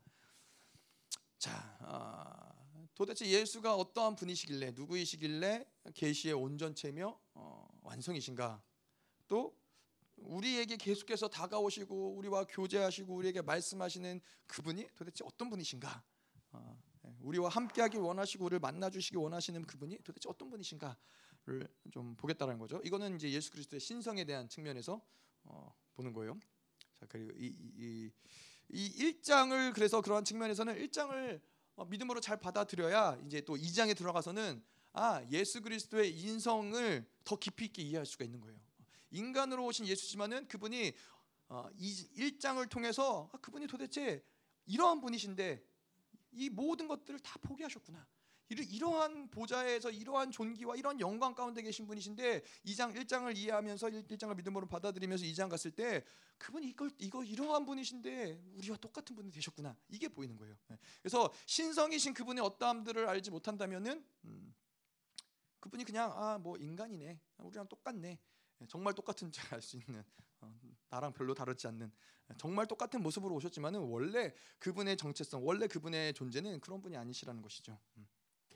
자, 그래서 이 1장 2절에 보면은 그분은 뭐라 그러죠? 만유의 상속자다. 아, 그분을 만유의 상속자라 그러는데 자, 그냥 하나님의 아들, 그냥 하나님의 아들이라는 차원이 아니라 상속자라는 건 뭐예요? 아버지의 특별한 선택을 받았다라는 거예요. 아버지의 특별한 선택을 받았고 그 그래서 그러기 때문에 아버지가 가진 모든 소유, 모든 명예, 모든 권세, 모든 능력 이러한 것들이 어, 다 아버지의 것들이 자신의 것들이라는 것이죠. 예. 그래서 그게 상속자라는 것인데 뭐 제가 예전에도 그런 얘기 했었잖아요. 제 친구 중에 한 명이 어렸을 때 치킨집을 하는 어, 아들 친구가 있었다고. 여러분 생각해 보세요. 이, 어, 이 치킨집 아들을 친구로만 두어도 이게 얼마나 큰 축복이에요. 친구네 집에만 가면 치킨을 먹을 수 있으니 그, 그, 집, 그 집만 놀러 가면은 예. 근데 이상하게 또 그런 애들은 또 집에 잘안 들어가려고 그래요. 어, 왜 그런지 모르겠어요. 자기네 집에 저렇게 안 들어가려고 그러는데 어쩌고 그 집만 놀러 가면은 그래도 이제 뭐 그런 친구가 한 명 있다라는 게 이게 얼마나 복돼요. 그냥 예. 치, 친구네 놀 뭐그돈 받겠어요. 친구네 놀러 갔는 친구 아들 친구가 왔는데 그냥 그런 거 거저 주는 거죠. 그런데 우리 우리가 소유한 그 예수 그리스도가 누구예요? 그분은 상속자라는 거예요. 그분이 모든 것들을 다 후사로서 그분이 다 가지 모든 영광과 존귀와 능력과 하나님의 나라의 모든 것들을 다 가지셨는데 예수가 우리의 친구를 넘어서 그분이 우리의 형제라는 거예요. 그분이 우리의 형제이기 때문에 이러한 많은 모든 하늘의 모든 것들을 우리는 늘 누리면서 살아야 되는 거예요. 늘 받으면서 살아야 되는 거예요. 이러한 것들도 뭐 우리가 그렇잖아요. 아, 뭐 거룩, 온전 이러한 것들을 그래 내가 이런 걸 이렇게 잘 하나님을 믿으며 따라가며 만들어 가야지. 아, 그런 게 아닌 거예요 사실은. 그래서 히브리서가 말하는 건 뭐예요? 이 히브리적인 사고 방식은 뭐예요? 믿는 자는 저 안식에 들어간다라는 거예요. 아 나는 하나님의 자녀고 예수 그리스도의 예수 그리스도가 우리의 형인데 어 그분의 가지신 모든 이 거룩과 온전은 내가 믿음으로 취하면은 그건 나의 온전이 되는 것이고 나의 거룩이 되는 거예요. 이 하나님과 살아가는 데 있어서 나의 노력, 내 어떠한 성취를 통해서 만들어가는 거는 사실 아무것도 없어요.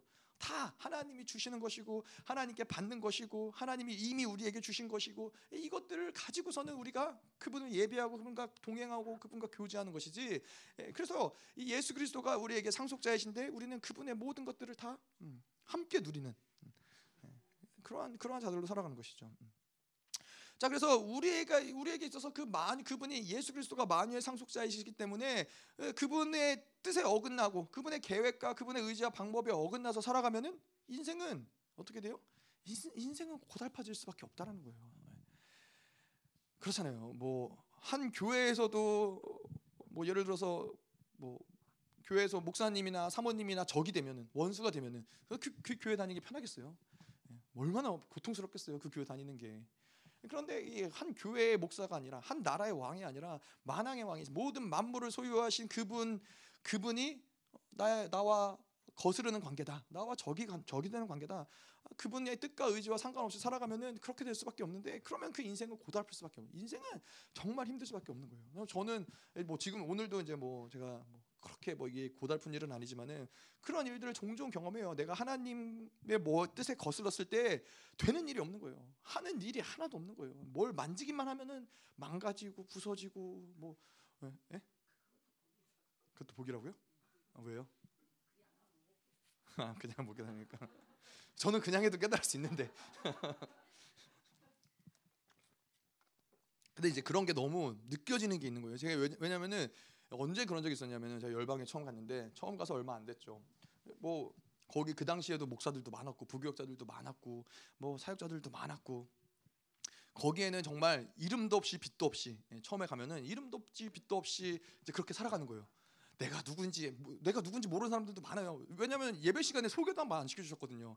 아, 뭐 어디서 왔다 뭐 이런 소개도 안 시켜주고 뭐 그러니까는 사람들이 그냥 이렇게 누, 구지 이렇게 막 뭐 이렇게 쳐다보고 근데 그런 이름도 없이 빛도 없이 근데 들은 건 있으니까 이제 새벽에 나가서 기도하고 뭐 기도만 하면 된다. 아무것도 안 하고 그렇게 한 6개월 넘게 살았어요. 정말 새벽에 일어나서 기도하고 하루 종일 놀았어요.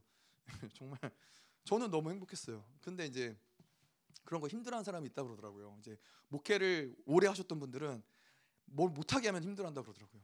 뭐, 뭐 교회 가서 뭐라도 해야 되는데 아무것도 안 시키니까는 저는 근데 뭐 그때 목회 초년생이었고 그러니까 아무것도 안 하고 그냥 저희 슬기랑 예, 슬기 어렸을 때니까 슬기랑 뭐 나단이 이제 막 태어났을 때 그냥 애들이랑 하루 종일 놀고 그러고 놀다가 이제 새벽에 가면 계속 기도하고 이랬, 이랬 정말 그랬는데 어, 지금 돌아서 보니까 그런 거예요. 그러다가 어, 그때 저에게 누가 한번 영어 교사를 한번 해보면 어떻겠냐. 어, 뭐 그래서 하기 싫었지만 저는 그냥 놀고 싶었지만 어, 그래서 교사를 하면서 이제 엔습과 관련이 되어지면서 아이들 캠프 때 한번 설교를 하게 된 일이 있었어요. 근데 이제 그 뭘 얘기한 거냐면은 그때는 정말 뭘 해도 됐어요. 이게 뭐 제 실력이나 뭐 이런 게 아니라 그냥 하는 것마다 뭐가 되는 거예요. 하는 것마다 일이 풀어지는 거예요. 예를 들어서 이제 교사를 했었는데 아이들이 교사 그때 그 당시 아이들이 저를 너무 좋아해가지고 막 막 이 모든 선생님들의 시기와 질투를 받을 정도로 어. 아니 왜 저 목사님만 좋아하지? 막 그러면서 막 그런 그러면서 설교를 했는데 뭐 설교도 뭐 잘했겠어요. 그냥 했는데 하나님의 은혜는 그 설교를 듣고서는 똑같이 주일날 예배 때 한번 설교를 해달라고. 예, 곧 제가 중고등부 애들 데리고 설교를 했었는데 똑같이 설교를 해달라고. 뭔가 그냥 하여튼 제가 봤을 땐 그래요. 뭐 저와의 어떤 거 상관없이 그냥 뭐가 되려니까 그냥 다 일이 풀어지는 거예요. 그러다가 얼마 안 있다가 뭐 중보인도 한번 중보인도 때 잠깐 나와서 뭐 대타로 뛰었나? 이 전체 중보 인도 할 때 그렇게 하고서는 얼마 안 있다가 사모님이 예중부 들어오라고. 예. 그래서 정말 저는 간지 한 2년, 3년, 3년 됐나? 뭐 하여튼 모르겠어요. 얼마 안 돼서 예중부를 들어갔어요. 예중부를 들어가서 원래 그 자리가 쉽게 들어갈 수 있는 자리가 아니거든요. 뭐 다 그 우물 안에 개구리긴 하지만 그래도 그 안에서는 이게 쉬운 자리는 아니거든요. 쉽게 들어갈 수 있는 뭐 그, 지금보다도 그 당시에는 더 그랬어요. 더이 이 뭐라 그러죠? 기라성 같은 분들이 많았기 때문에 그 당시에 거기 들어간다라는 거는 목사님이 그래서 제가 들어가 제가 들어가면 목사님이 늘 하셨던 얘기가 어? 니까짓게 여기서 견딜 수 있겠어? 맨날 이제 그 그런 소리 들으면서 이제 예, 버티 버텨내는 거죠. 예. 예, 뭐 하여튼 뭐 그랬었는데 그렇게 뭔가가 이렇게 뭐 손만 대면 하나님이 그냥 다 풀어주시는 이런 시간 가운데 있다가 어느 순간이 됐는데 뭘 해도 안 되는 거예요. 뭘 해도 막히는 거예요. 뭘 해도 안 되고 막히고 뭐 어, 뭐 박살나고 깨지고 막 이런 사건이 일어나니까는 이 인지가 되는 거죠. 아 지금 이게 내가 뭔가가 이 어떤 내가 뭘 잘못해서 실수해서 아, 뭐 그런 게 아니라 그런 차원이 아니라 옛날에 뭔가가 됐던 것도 그것도 하나님의 정말 놀라운 은혜였고 뭔가 안 되는 것도 이것도 나의 어떠한 거 상관없이 이루어지는 거 이루어지는 거라는 거죠. 이게 그래서 어쨌건 이 만유의 상속자이신 그분과 예수 그리스도와 그런 그분과의 그런 온전한 관계 가운데 있으면은 그냥 일이 풀어지는 것들이 있는 거예요. 인생 가운데 그냥 그가 만들어 가시는 것들이 있는 거예요. 근데 또 일이 안 된다고 해서 그게 무조건 다 나쁜 거냐? 아, 물론 뭐 그런 어떤 하나님의 방향성이 있지 않기 때문에 거스르는 것들이 있을 수 있지만은 때로는 근데 그걸 통해서도 하나님 또 하나님의 일을 하신다는 거죠. 제가 말씀드렸지만은 통역도 실패하고 다 실패하고 예, 뭐 그랬었는데 지금 생각해 보면 그래요. 제가 그때 통역을 잘했었으면은 통역을 정말 너무 잘해서 그랬으면은 아, 예, 광주도 못 왔고 예, 지금도 거기 옆에서 통역하고 있을 거예요. 예. 감사하죠. 어, 저는 그렇게 그렇게 하고 싶지 않거든요. 그 당시에는 통역하는 게 모든 것인 것 같고 너무 어, 막 그런 것 같았는데 지금 생각해 보니까는 아 그것도 하나님의 인도하심이구나. 물론 뭐 저의 연약함이 있었기 때문에 또 그렇지만 그것도 하나님이 협력하여 선을 이루셨구나. 이걸 보게 하시는 거죠. 그래서 아, 두 번째로 보면은 또 그분은 누구시냐? 아, 그분은 만물의 창조주이시다라는 것이죠. 예, 그 만물의 창조주인데 고린도전서 8장 6절에 보면은 우리에게 한 하나님 곧 아버지가 계시니 만물이 그에게서 났고 우리도 그를 위하여 있고 또한 주 예수 그리스도께서 계시니 만물이 그로 말미암고 우리도 그로 말미암느니라. 만물이 다 모든 것들이 다 그를 통해서 만들어졌다라는 거예요. 만들이 다 만물이 다 그분 그분 안에서 예, 그분의 뜻과 그분의 계획대로 다 지금도 운행이 되는 것이고 서 있다라는 거예요. 그래서 뭐 저희가 조금 전에 얘기했던 것도 마찬가지로 창 그분이 만유의 상속자이시면 또 창조주이기 때문에 그 우리가 이 로마서에서도 그런 얘기가 나잖아요. 그런 피조물들 하나님이 이 하나님의 아들들이 이 서지 못하는 것들을 통해서 피조물들이 지금 또 탄식하고 있다는 거예요. 아, 그분은 이 철저하게 모든 만물은 창조주와 같은 편이 있고 한 편인 것이고 창조주의 명령에 따라서 창조주, 창조주의 계획과 질서에 따라서 운행되기 때문에 그분과 우리가 창조주와 거스리는 관계가 되면은 단지 그 하나 창조주이신 그분과 거스리는 관계가 아니라 만물과 거스리는 관계가 되는 거예요. 모든 세상이 될래야 될 수가 없는 거예요. 모든 세상이 정말 이 하나님과 원수가 되면은 정말 인생은 완전히 완전히 왕따가 되는 거예요. 예, 어디를 가나 예, 공기마저도 음, 공기 숨 숨을 쉬고 내쉬는 것마저도 막 서럽고 외롭고 뭐 여러분 어, 그런 적 있으셨어요? 그것마저도 왜 살아가는 건지 인생이 그렇게 풀리 풀리지 못하는 일들이 생긴다는 것이죠. 음. 자, 그래서 하나님이 아까 뭐다 얘기했던 거네요. 얘기했던 대로 하나님이 그냥 그렇게 내버려 두지 않는다는 그 자녀들은 하나님이 그래서 진동 그런 모든 것들을 하나님이 창조주가 그분의 자녀라면은 그런 것들을 계속 진동시킨다라는 거예요. 계속 진동시키시고 흔드시고 그래서 이 모든 것들이 다 흔들리고 요동되어지고 진동되어지고 떨어질 때 아 진동치 않는 하나님의 나라를 붙잡을 수 있다라는 것이죠. 네, 그래서 우리가 이런 것들을 뭐 지금 내 인생 가운데 뭐가 진동하고 있느냐, 뭐 하나님이 흔드시는 뭐 이러한 것들이 일어나고 있느냐 않느냐의 중요한 초점보다도 우리에게 있어서 중요한 초점은 뭐냐면은 계속 그분을 바라보고 있느냐, 계속 우리 가운데서 다가오셔서 여러 모양으로 여러 부분에서 말씀하시는 그분의 음성을 듣고 있느냐 이게 중요한 것이라는 것이죠. 음. 아무것도 안 일어나는 게 하나님의 뜻이라면 뭐 아무것도 안 일어나는 게 하나님의 은혜인 것이고요. 예. 예. 뭔가 하나님이 지금 복 주시고 풀어 주시고 그런 게 하나님의 은혜라면 또 그게 하나님의 은혜이지만은 하나님이 폭풍으로 태풍으로 불로 막 계속 말씀해 주시는데 여전히 귀를 틀어 막고서는 그냥 나는 내갈 길을 가려한다 그러면은 이제 인생이 고달파질 수밖에 없다라는 것이죠. 음. 자, 세 번째로 그분은 영광의 광채시다. 자, 영광의 광채라는 것은 광채라는 것은 이제 발산한다라는 것이죠. 예, 그분이 영광의 은총을 발산, 발산 하시는데 영광이라는 것이 그래서 사실은 굉장히 하나님과의 뭐 영광과 사랑이 굉장히 중요한 어, 두 측면이지만은 영광이라는 것은 또 반드시 이 교회에게 있어서는 하나님의 영광이라는 것은 어, 너무나 중요한 어, 부분일 수밖에 없는 거예요. 우리가 그래서 이 영광 영광을 이야기할 때 어, 영광의 어디죠? 음, 로마서에서 영광의 자유를 이야기하고 에베소서에서 영광의 풍성을 이야기하고 골로새서에서 영광의 능력을 이야기하지만은 어, 우리가 뭐 그렇게 얘기하잖아요. 영광이라는 것은 우리가 인간적인 어떠한 이 지식을 가지고 단어를 가지고 규정할 수는 없어요. 하나님 이 하나님의 어떤 존재 방식이기 때문에 그분이 뭐 그래서 존재 방식이란 무엇이냐면은 그분이 계시는 곳에는 영광이 있다라는 거예요. 그분이 어디에 계시든. 예. 그래서 이 예수 그리스도가 만, 그 마국간에 태어났지만은 그곳에도 하나님의 영광이 함께 있을 수밖에 없다라는 거예요. 그 존재 방식이기 때문에 그 영광을 우리가 이렇다 저렇다 규정할 수는 없지만은 영광에는 그 맛이 있다는 것이죠. 음, 우리가 사과를 먹었을 때 사과의 맛이 있듯이 사과의 단맛이 있고 신맛이 있고 뭐 뭐 또 무슨 맛이 있을까요? 네, 떡더름한 맛이 있고 뭐 하여튼 사과의 맛이 있듯이 영광이 임했을 때 그 영광의 맛이 있는데 그것이 바로 영광의 자유고 영광의 능력이고 영광의 풍성함이라는 거예요. 그래서 그 영광이 임했을 이 영광이 발산되지 않는 않는 교회 가운데 있을 때에는 그러면 이 모든 것들이 다 제한될 수밖에 없다는 거예요. 이 모든 것들이 영광이 없이는 사실은 하나님의 나라가 운행되기 어렵고 하나님의 임재나 하나님의 일하심이나 이런 것들을 보지 못하는 거예요. 알지 못하는 거예요. 그래서 우리가 계속 성장할 수 있는 비결이 뭐예요?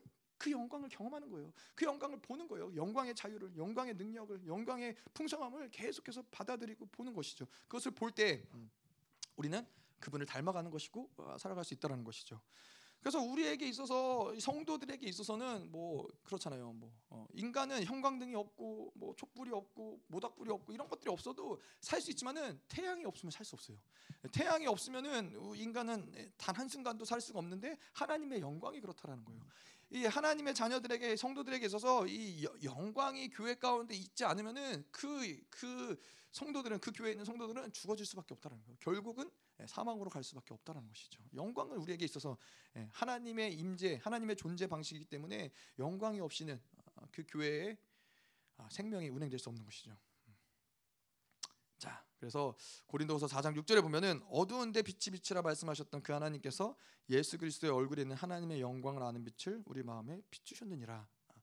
그래서 우리는 어떻게 그 영광을 보는 거예요? 물론 이 하나님이 그 영광을 교회 가운데 부어 주시지만은 근본적으로 고린도후서에서 이야기한 것처럼 예수 그리스도의 얼굴을 통해서 하나님을 아는 영광의 빛이 발산된다라는 거예요. 그래서 이 히브리서에서 이 히브리 기자가 이야기하는 것처럼 계속 예수를 바라봐야 된다라는 거예요. 우리가 뭘 어떠한 방법을 가지고 영적인 성장을 하는 게 아니라 예수를 바라보면은 그냥 이게 모든 어, 그냥 어, 뭐 이렇게 그냥 바라바라가 아니라 그분의 얼굴에서 하나님을 아는 그 영광의 빛이 계속 발산되기 때문에 그 빛을 받을 때 어떻게 돼요? 음. 햇빛을 받으면 어떻게 돼요? 살이 타는 거잖아요. 자연스러운 반응이잖아요. 하나님의 영광의 빛의 발산을 계속 받아들이면은 우리의 형상은 자꾸 그분을 향해 닮아간다는 거예요. 계속 그래서 그 빛 가운데 나 노출돼야 되고 계속 그분의 예수를 바라봐야 되는 게 우리에게는 중요하다는 것이죠. 음.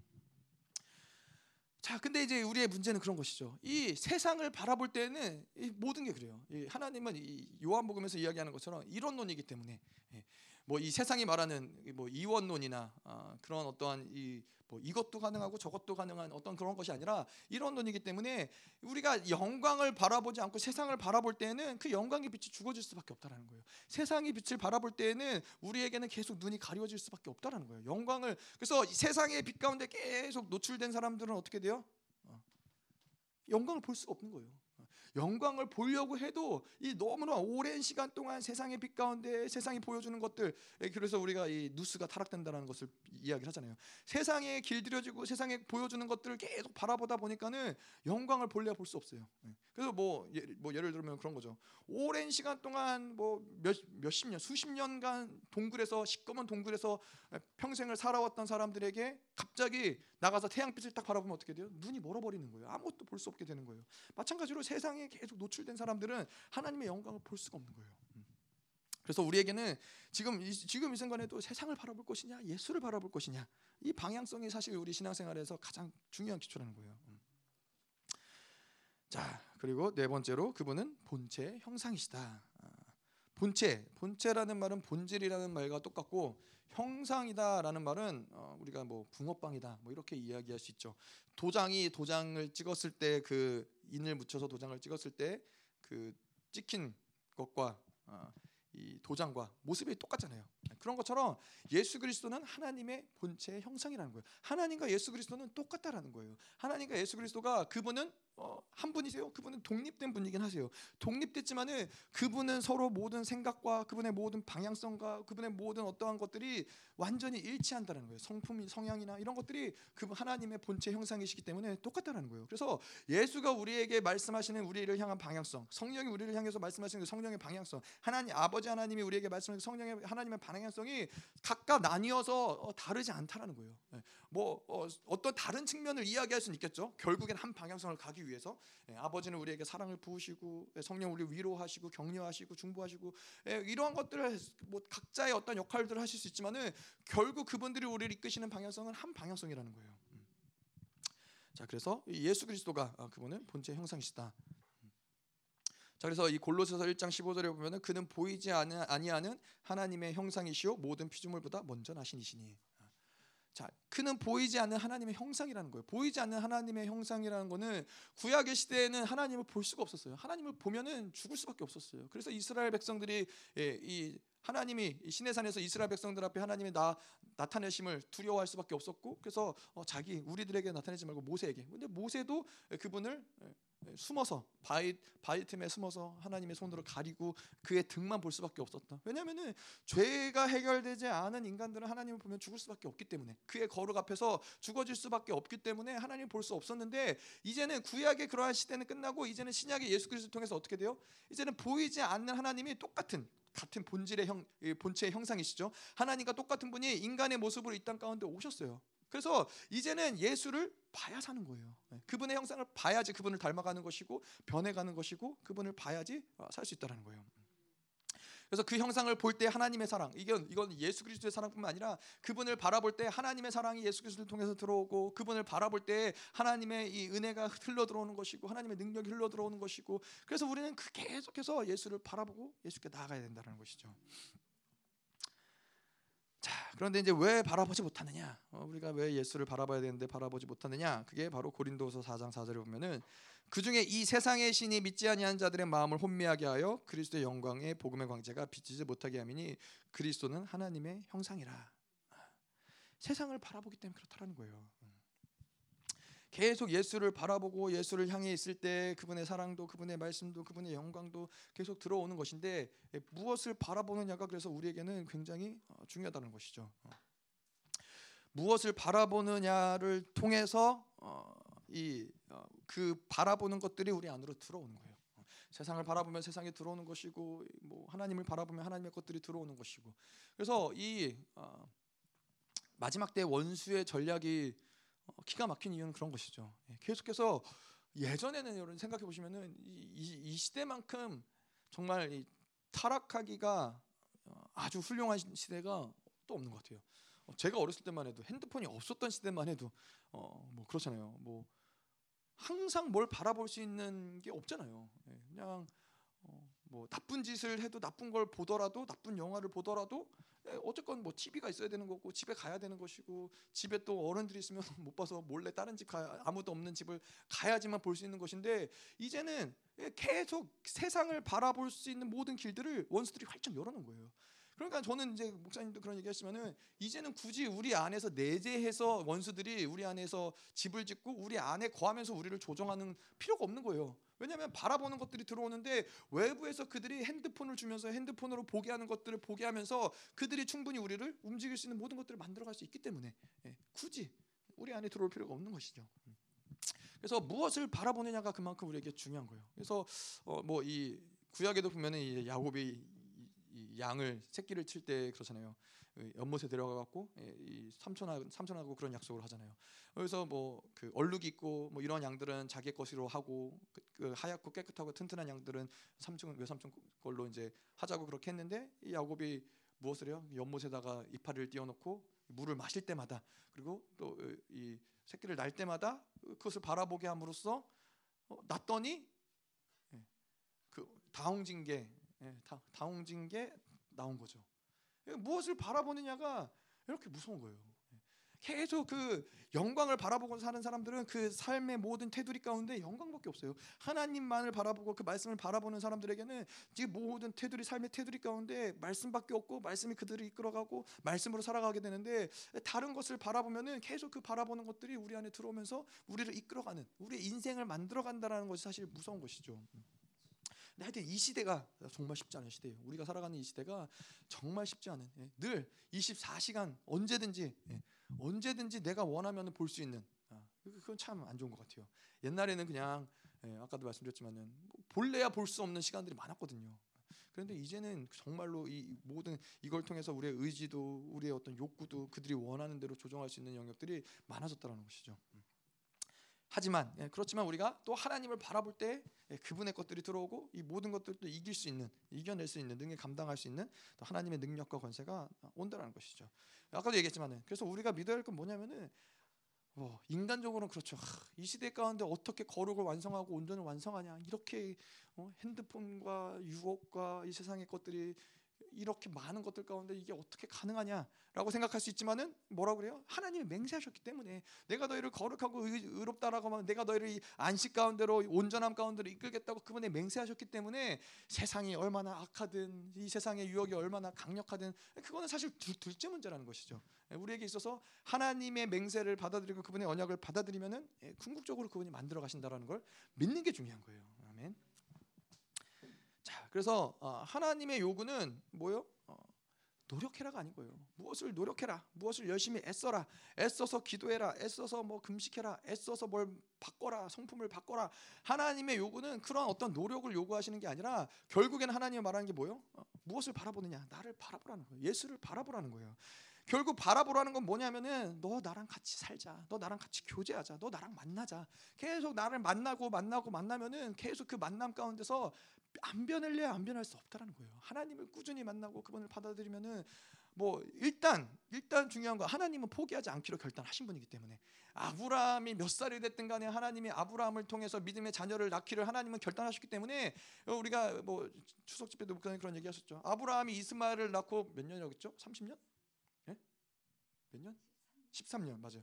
13년 동안 하나님을 만나지 않고 그냥 이스마엘 푹 빠져가지고 하나님을 예배하지도 않고 그럼에도 불구하고 하나님은 분명히 그 아브라함과 한 약속을 지키기 위해서 아브라함에게 찾아오신다라는 거예요. 그렇게 해서 다시 아브라함이 믿음의 길로 갈 수 있도록 하나님이 역사하신다는 것이죠. 자 다섯 번째로 그분은 예수 그리스도는 어떠한 분이시냐 능력의 말씀으로 만물을 붙드시는 분이시다. 그 골로새서 1장 17절에도 또한 그가 만물보다 먼저 계시고 만물이 그 안에 함께 하셨느니라.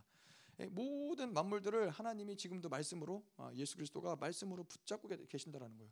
그냥 우연히 이 땅 가운데 일어나는 일이 있을 수 없다라는 거예요. 이 모든 은하계와 이 모든 태양계와 이 모든 이 2억 개가 넘는 모든 것들이 충돌하지 않고 여전히 인간이 살아갈 수 있는 모든 환경들을 조성하는 가능한 이유는 무엇이냐? 하나님의 말씀으로 그것들을 붙잡고 있기 때문에 그렇다는 거예요.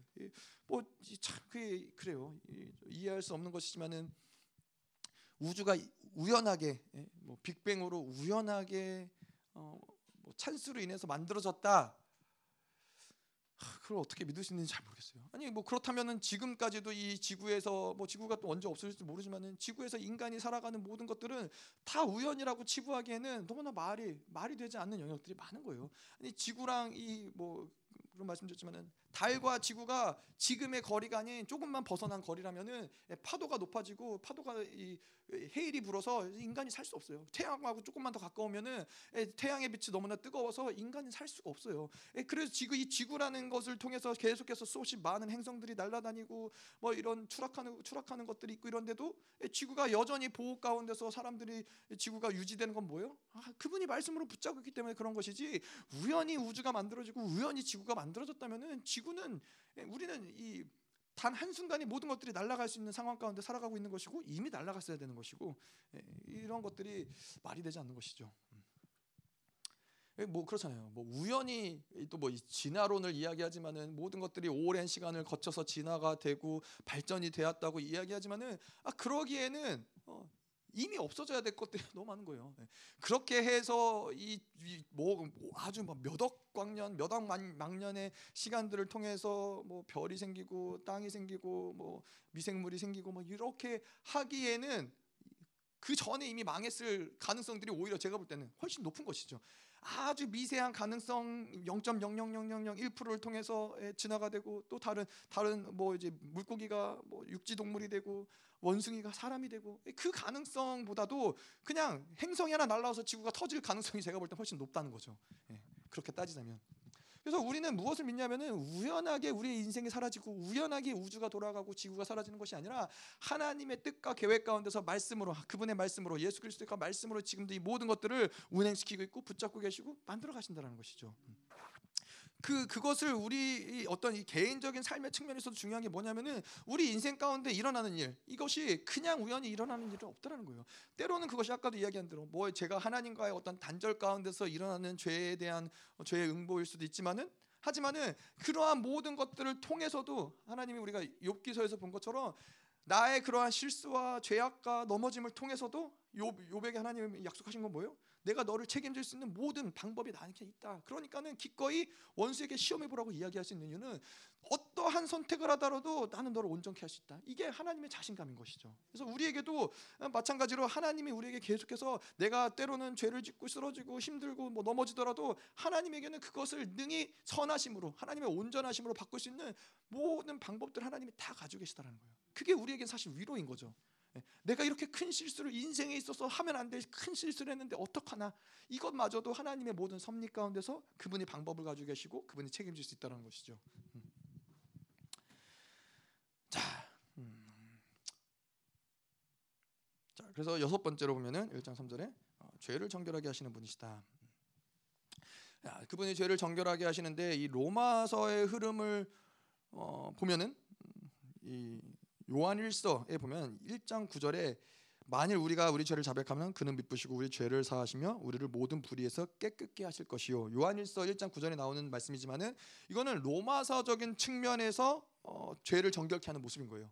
우리가 죄를 자백하면은 예, 그분은 미쁘시고 우리의 죄를 정결케 하시는 어, 그러한 모습이 이제 사도 바울이 로마서를 통해서 우리의 죄를 정결케 하는 모습이라면은 히브리서는 오히려 요한일서 3장 9절 어, 좀 로마서와 결이 좀 다른 거예요. 뭐라고 그러냐면은 하나님께서 난 자는 죄를 짓지 않는다. 왜 그것이 가능하냐? 하나님의 씨가 우리 안에 있기 때문이다. 자, 죄를 짓지 않는다. 이게 이 히브리서의 어떤 흐름의 관점은 그런 거예요. 이 로마서의 관점은 계속해서 이 십자가를 통해서 그 보혈을 통해서 우리의 죄가 깨끗해지고 용서되고 우리의 죄 우리가 죄를 고백하면 하나님 분명히 용서하시고 아, 의롭다고 여기시고 이러한 흐름 가운데 있다면 히브리서는 하늘 성소 사역을 통해서 단번에 우리의 모든 죄들을 하나님이 없이 하시고 그 죄를 기억하지 않으시고 그래서 그 죄를 기억하지 않으시기 때문에 우리가 죄를 이야기할 땐 또 무엇을 무엇을 얘기하냐면은 죄의 효력, 죄의 능력, 죄가 가지고 있는 에너지들. 근데 이 모든 죄를 하나님이 삭제하셨다는 것은 그러한 죄의 삭제를 통해서 죄가 가진 어떤 효력들마저도 다 힘을 잃어버릴 수밖에 없다라는 것을 이야기하는 거예요. 그래서 요한일서에서 이야기하는 것처럼 하나님께 난 자는 죄를 짓지 않는다. 예. 이것이 죄에 대해서 이 히브리서가 이야기하고 있는 음, 이야기인 것이죠. 그래서 이 어, 이게 바로 죄를 짓지 않는다. 이게 어, 이 안식의 상태. 안식의 상태를 이제 안식의 단계에서 어, 나타나는 모습인 것이죠. 자 그래서 이 뭐 요한일서 3장 9절을 여러 모습으로 여러 어, 방향성으로 해석할 수 있는 해석하는 사람들이 있지만은 뭐 죄를 짓지 않을 수도 있을 수 있다. 뭐 아니거나 뭐 죄를 짓지 않는 최선의 모습으로 갈 것이다. 뭐 죄를 짓지만은 뭐 그게 아니라 요한일서 요한 사도 요한이 요한 사도가 이야기한 것처럼 하나님의 말씀을 있는 그대로 받아들이는 거예요. 그게 아까도 이야기한 것처럼 다바르의 말씀이기 때문에 하나님께서 난 자는 죄를 짓지 않는다. 이게 다바르의 말씀으로 하나님께 우리에게 주신 언약인 거예요. 그렇기 때문에 반드시 그 언약은 그 말씀은 성취될 것이고 이루어질 것이고 그게 하나님이 우리를 향한 가지고 계신 방향성인 것이고 우리를 이끄시는 모습이라는 것이죠. 하나님께 난 자, 그 씨를 가진 자는 결국에는 죄를 짓지 않는 그 존재가 되는 거예요. 죄와 상관이 없는 그 존재가 죄를 능히 이기고 죄를 능히 짓밟고 죄를 선택하지 않는 그 존재가 되는 게 그게 하나님의 약속인 것이죠. 예, 그래서 우리가 이 하나님의 이러한 약속들을 믿는다면은 아무리 원수가 무슨 참소를 하고 무슨 정죄를 하고 우리를 얼마나 뭐 죄를 지었다고 조롱을 하고 그 증거들을 가지고 온다 한들 우리의 믿음은 뭐예요? 하나님은 기억하지 않는다. 하나님이 내 죄를 모른다는데 예, 너네들이 아무리 떠들어봐야 아무 효력도 없고 능력도 없고 그걸 받아들이지 않는다면 아무 의미가 없는 거예요. 그분이 기억하지 않으신다라는데 그분이 이미 모든 죄의 파일들을 삭제하셨다는데 우리가 이 원수들에게 예, 속을 필요가 없는 것이죠. 예. 그래서 예, 목사님 얘기하신 것처럼 우리는 오리발을 오리 오리발이 아니라 예수발을 내밀면 되는 거죠. 난 모르겠는데 아무리 조, 조롱하고 원수라도 뭐 하나님이 우리 편인데 하나님 모르겠다는데 원수들 이야기를 들을 필요가 뭐가 있습니까? 자 그리고 일곱 번째 그분은 하나님의 우편에 앉으신 분이시다. 자 이거는 시편 110편의 1절과 4절을 인용한 거예요. 우편에 앉았다, 앉았다라는 것을 우리가 보면은 이제 두 가지를 가지고 이야기할 수 있는데 아, 첫 번째로는 그분이 이제 멜기세덱의 반차를 따르는 대제사장으로 이 땅에 오셨다라고 이야기하는데 아, 그분은 그렇기 때문에 이, 어, 이 우리가 또 이제 그 멜기세덱을 이야기하면서 이런 부분들 이야기하겠지만은 이전에 예수 그리스도가 오기 전에 있는 제사장들은 계속 서서 일을 해야 됐어요. 왜냐하면 이것이 끝나는 거 인간의 죄가 끝나는 어떤 시간이 없기 때문에 계속 인간들은 죄를 짓고 또 죄를 짓고 또 그 죄를 이제 제사를 드림으로써 그 죄의 문제들을 해결해야 되고 그러니까는 제사장들이 계속 앉아서 그 일을 감당을 해야 됐다는 거예요. 그래서 이, 이 성전에는 의자가 없었다고 그러죠. 앉으면 안 되니까 앉을 수 없으니까. 자 그런데 예수님이 앉았다라는 건 뭐예요? 어, 제사장으로서의 모든 제사의 직분들, 모든 일들을 마치셨다라는 거예요. 끝났다라는 거예요. 더 이상 죄를 위해서 드려야 될 제사가 이제는 남아있지 않다라는 거예요. 왜냐하면 예수 그리스도가 하늘 성소에서 그 죄, 죄의 모든 이 제사들을 끝내셨기 때문에 그래서 그분이 앉으셨다는 것이죠. 음. 또 한 가지 이 그분이 앉으셨다 뭐 같은 맥락이긴 하지만은 이제 그 안식 가운데 계신다라는 거예요. 이제 모든 것이 안식의 이제 안식의 문제로 들어간다는 거예요. 그래서 우리도 마찬가지로 이 모든 신앙생활을 가다 보면은 신앙생활은 점점 점점 안식을 향해서 가는 대로 우리가 나아가게 되는 것이죠. 그래서 이 안식에 들어가기까지는 안식에 들어가기를 힘쓸지니라고 히브리 기자가 표현을 해요. 그 말은 안식에 들어가는 데까지는 우리가 노력하고 애써야 되는 부분들이 반드시 있다라는 거예요. 물론 뭐 이 모든 것이 다 하나님의 은혜이지만은 이, 이 저항이 있기 때문에 그런 것이죠. 네. 우리가 지금까지 어떤 살아왔던 인간의 육체적인 어떤 흐름들, 묶임들 이런 저항이 있기 때문에 마찬가지로 로켓가 발사되면은 이 대기권을 넘어서 올라가기까지는 공기의 저항을 받을 수밖에 없잖아요. 그러니까는 계속해서 이 막 불을 뿜어내면서 있는 힘을 다해서 올라가고 예, 그래서 이제 이 대기권을 뚫고 들어갔을 때에는 예, 그때는 저항이 없기 때문에 그냥 떠 있는 거예요. 예. 어떠한 에너지를 쓰지 않아도 떠 있을 수 있는 상태가 바로 안식의 상태라는 거예요. 우리도 하나님과 살아가면서 계속 이러한 이 안식에 들어가기를 힘쓰면서 살아가다 보면은 어느 순간 안식에 들어가면은 그 다음부터는 힘을 쓰지 않고 하나님과 살아가는 게 가능한 상태가 되는 거예요. 지금은 그렇잖아요. 아, 피곤한데 기도해야 되나? 아, 오늘 쉴까? 오늘 좀 아, 오늘 안 하면 안 되나? 뭐 이러한 그래, 그래도 애써서 힘을 내서 기도의 자리로 나아오는 어떤 모습들이 있지만은 안식에 들어가면은 그렇지 않다라는 거예요. 어떠한 애씀과 이게 아니라 그냥 어, 에너지를 전혀 쓰지 않고도 하나님과 살아가는 것이 기도하는 것이 용서하는 것이 예배드리는 것이 뭐 사랑하는 것이 이런 것이 힘을 쓰지 않고도 사라지는 순간이 온다라는 것이죠.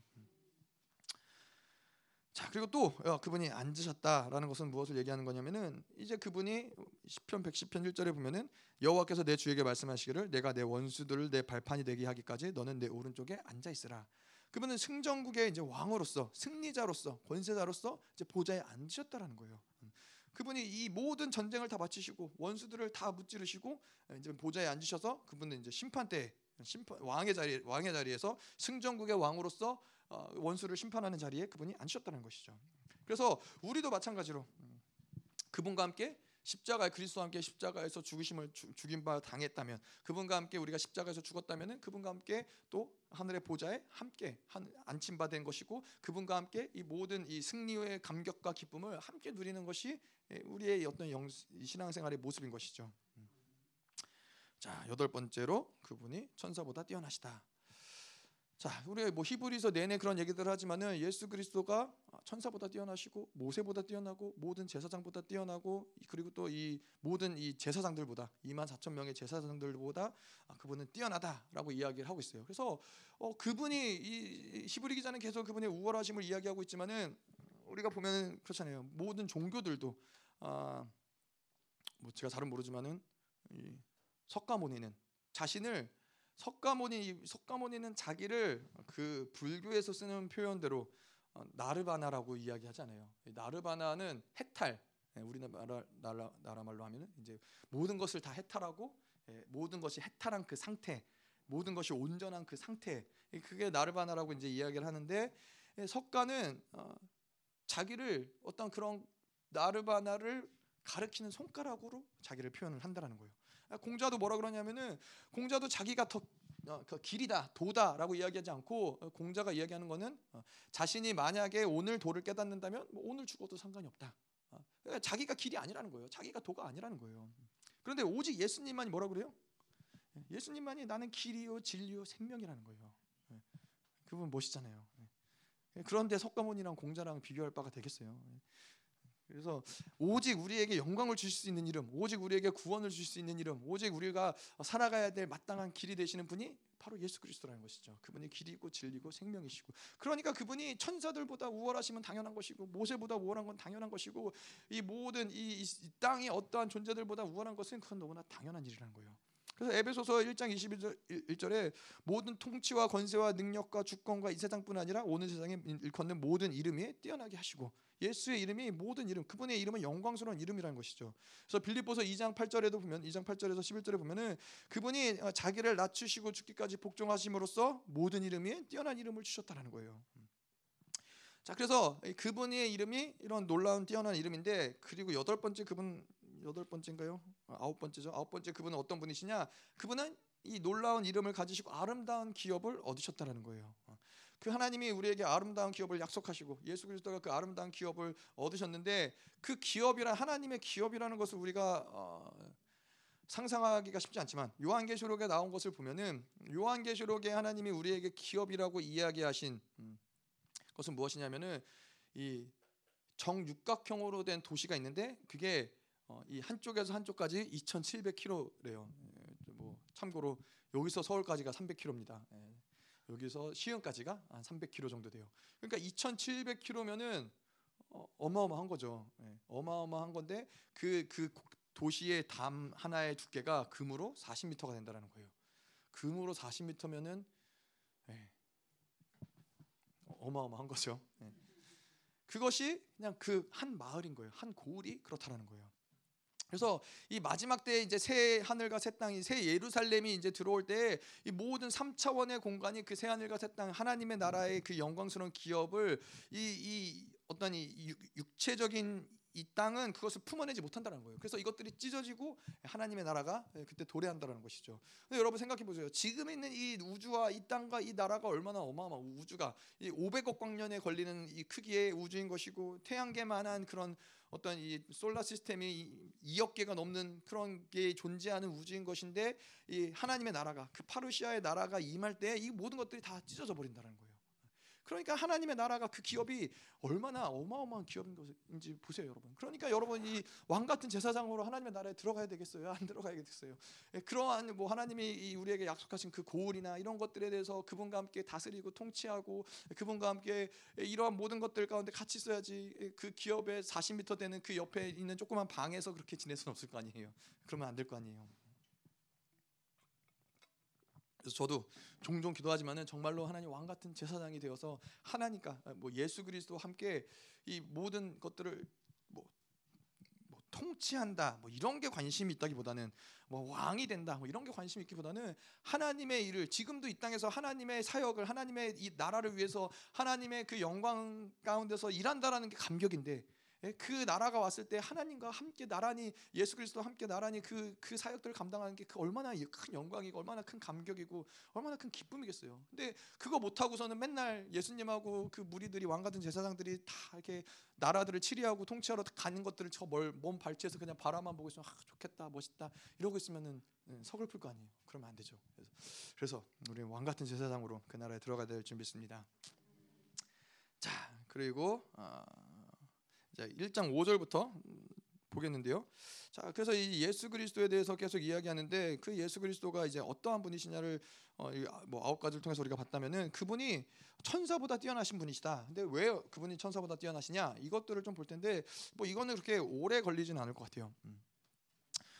음, 뭐 깊이 풀기에는 좀 복잡한 부분들이 있고 그래서 쭉쭉 볼게요. 5절에 보면 하나님께서 어느 때에 천사 중에 누구에게 너는 내 아들이라 오늘 내가 너를 낳았다 하였으며 또 다시 나는 그에게 아버지가 되고 그는 내게 아들이 되리라 하셨느냐. 자, 어, 하나님의 아들인데 예수 그리스도가 하나님의 아들인데 그는 어떤 아들이냐? 여기서 아들이라는 단어를 어, 헬라어로 보면은 휘오스라는 단어를 써요. 이 휘오스라는 단어는 무엇을 얘기하는 거냐? 상속자를 얘기하는 거예요. 후사를 얘기하는 거예요. 자, 그래서 하나님의 아들인데 그분은 어떤 아들이냐? 아, 하나님의 기업을 아까 조금 전에 이야기한 그 기업을 이을 자, 그 기업을 받을 자로서의 아들이라는 것이죠. 자, 그래서 아, 천사들과 비교할 수 없다는 거예요. 천사들보다 뛰어나다는 거예요. 왜냐하면 천사들에게는 하나님이 어, 너는 어, 음, 내 아들이다. 오늘 내가 너를 낳았다. 이런 말을 하신 적이 없다라는 것이죠. 그래서 이 계속해서 구약의 말씀들을 이제 히브리 기자가 인용을 하면서 예수가 어떤 분이신지를 어, 예언된 말씀들을 가지고 이야기를 하는데 시편 2편에 어, 시편 2편 하나님의 어, 느 때 천사 중 누구에게 너는 내 아들이라 너는 내 아들이라고 이야기한 것이 시편 2편에 나오는데 이것이 이제 어, 다윗의 대관식 때에 어, 나오는 시편이에요. 근데 이것이 바로 이제 메시아를 음, 메시아에 대한 예언적인 것을 기록한 어, 말씀이 시편 2편이죠. 이 2편 6절부터 9절에 보면은 나의 왕을 내 거룩한 산 시온에 세웠다 하시 하시리로다. 내가 여호와의 명령을 전하노라. 여호와께서 내게 이르시되 너는 내 아들이라. 오늘 내가 너를 낳았도다. 내게 구하라. 내가 이방 나라를 내 유업으로 주리니 내 소유가 땅 끝까지 이르리로다. 내가 철장으로 그들을 깨뜨리며 질그릇같이 부수리로다. 이건 다윗의 대관식 때 했던 얘기지만은 다 이 모든 것들이 어, 예수를 오실 메시아를 이야기하는 어, 그러한 상징적으로 이야기하는 어, 이 시편의 기록인 것이죠. 그래서 예수라는 모든 단어들은 결국엔 다 왕이라는 거예요. 그분의 그분을 수식하는 모든 말들.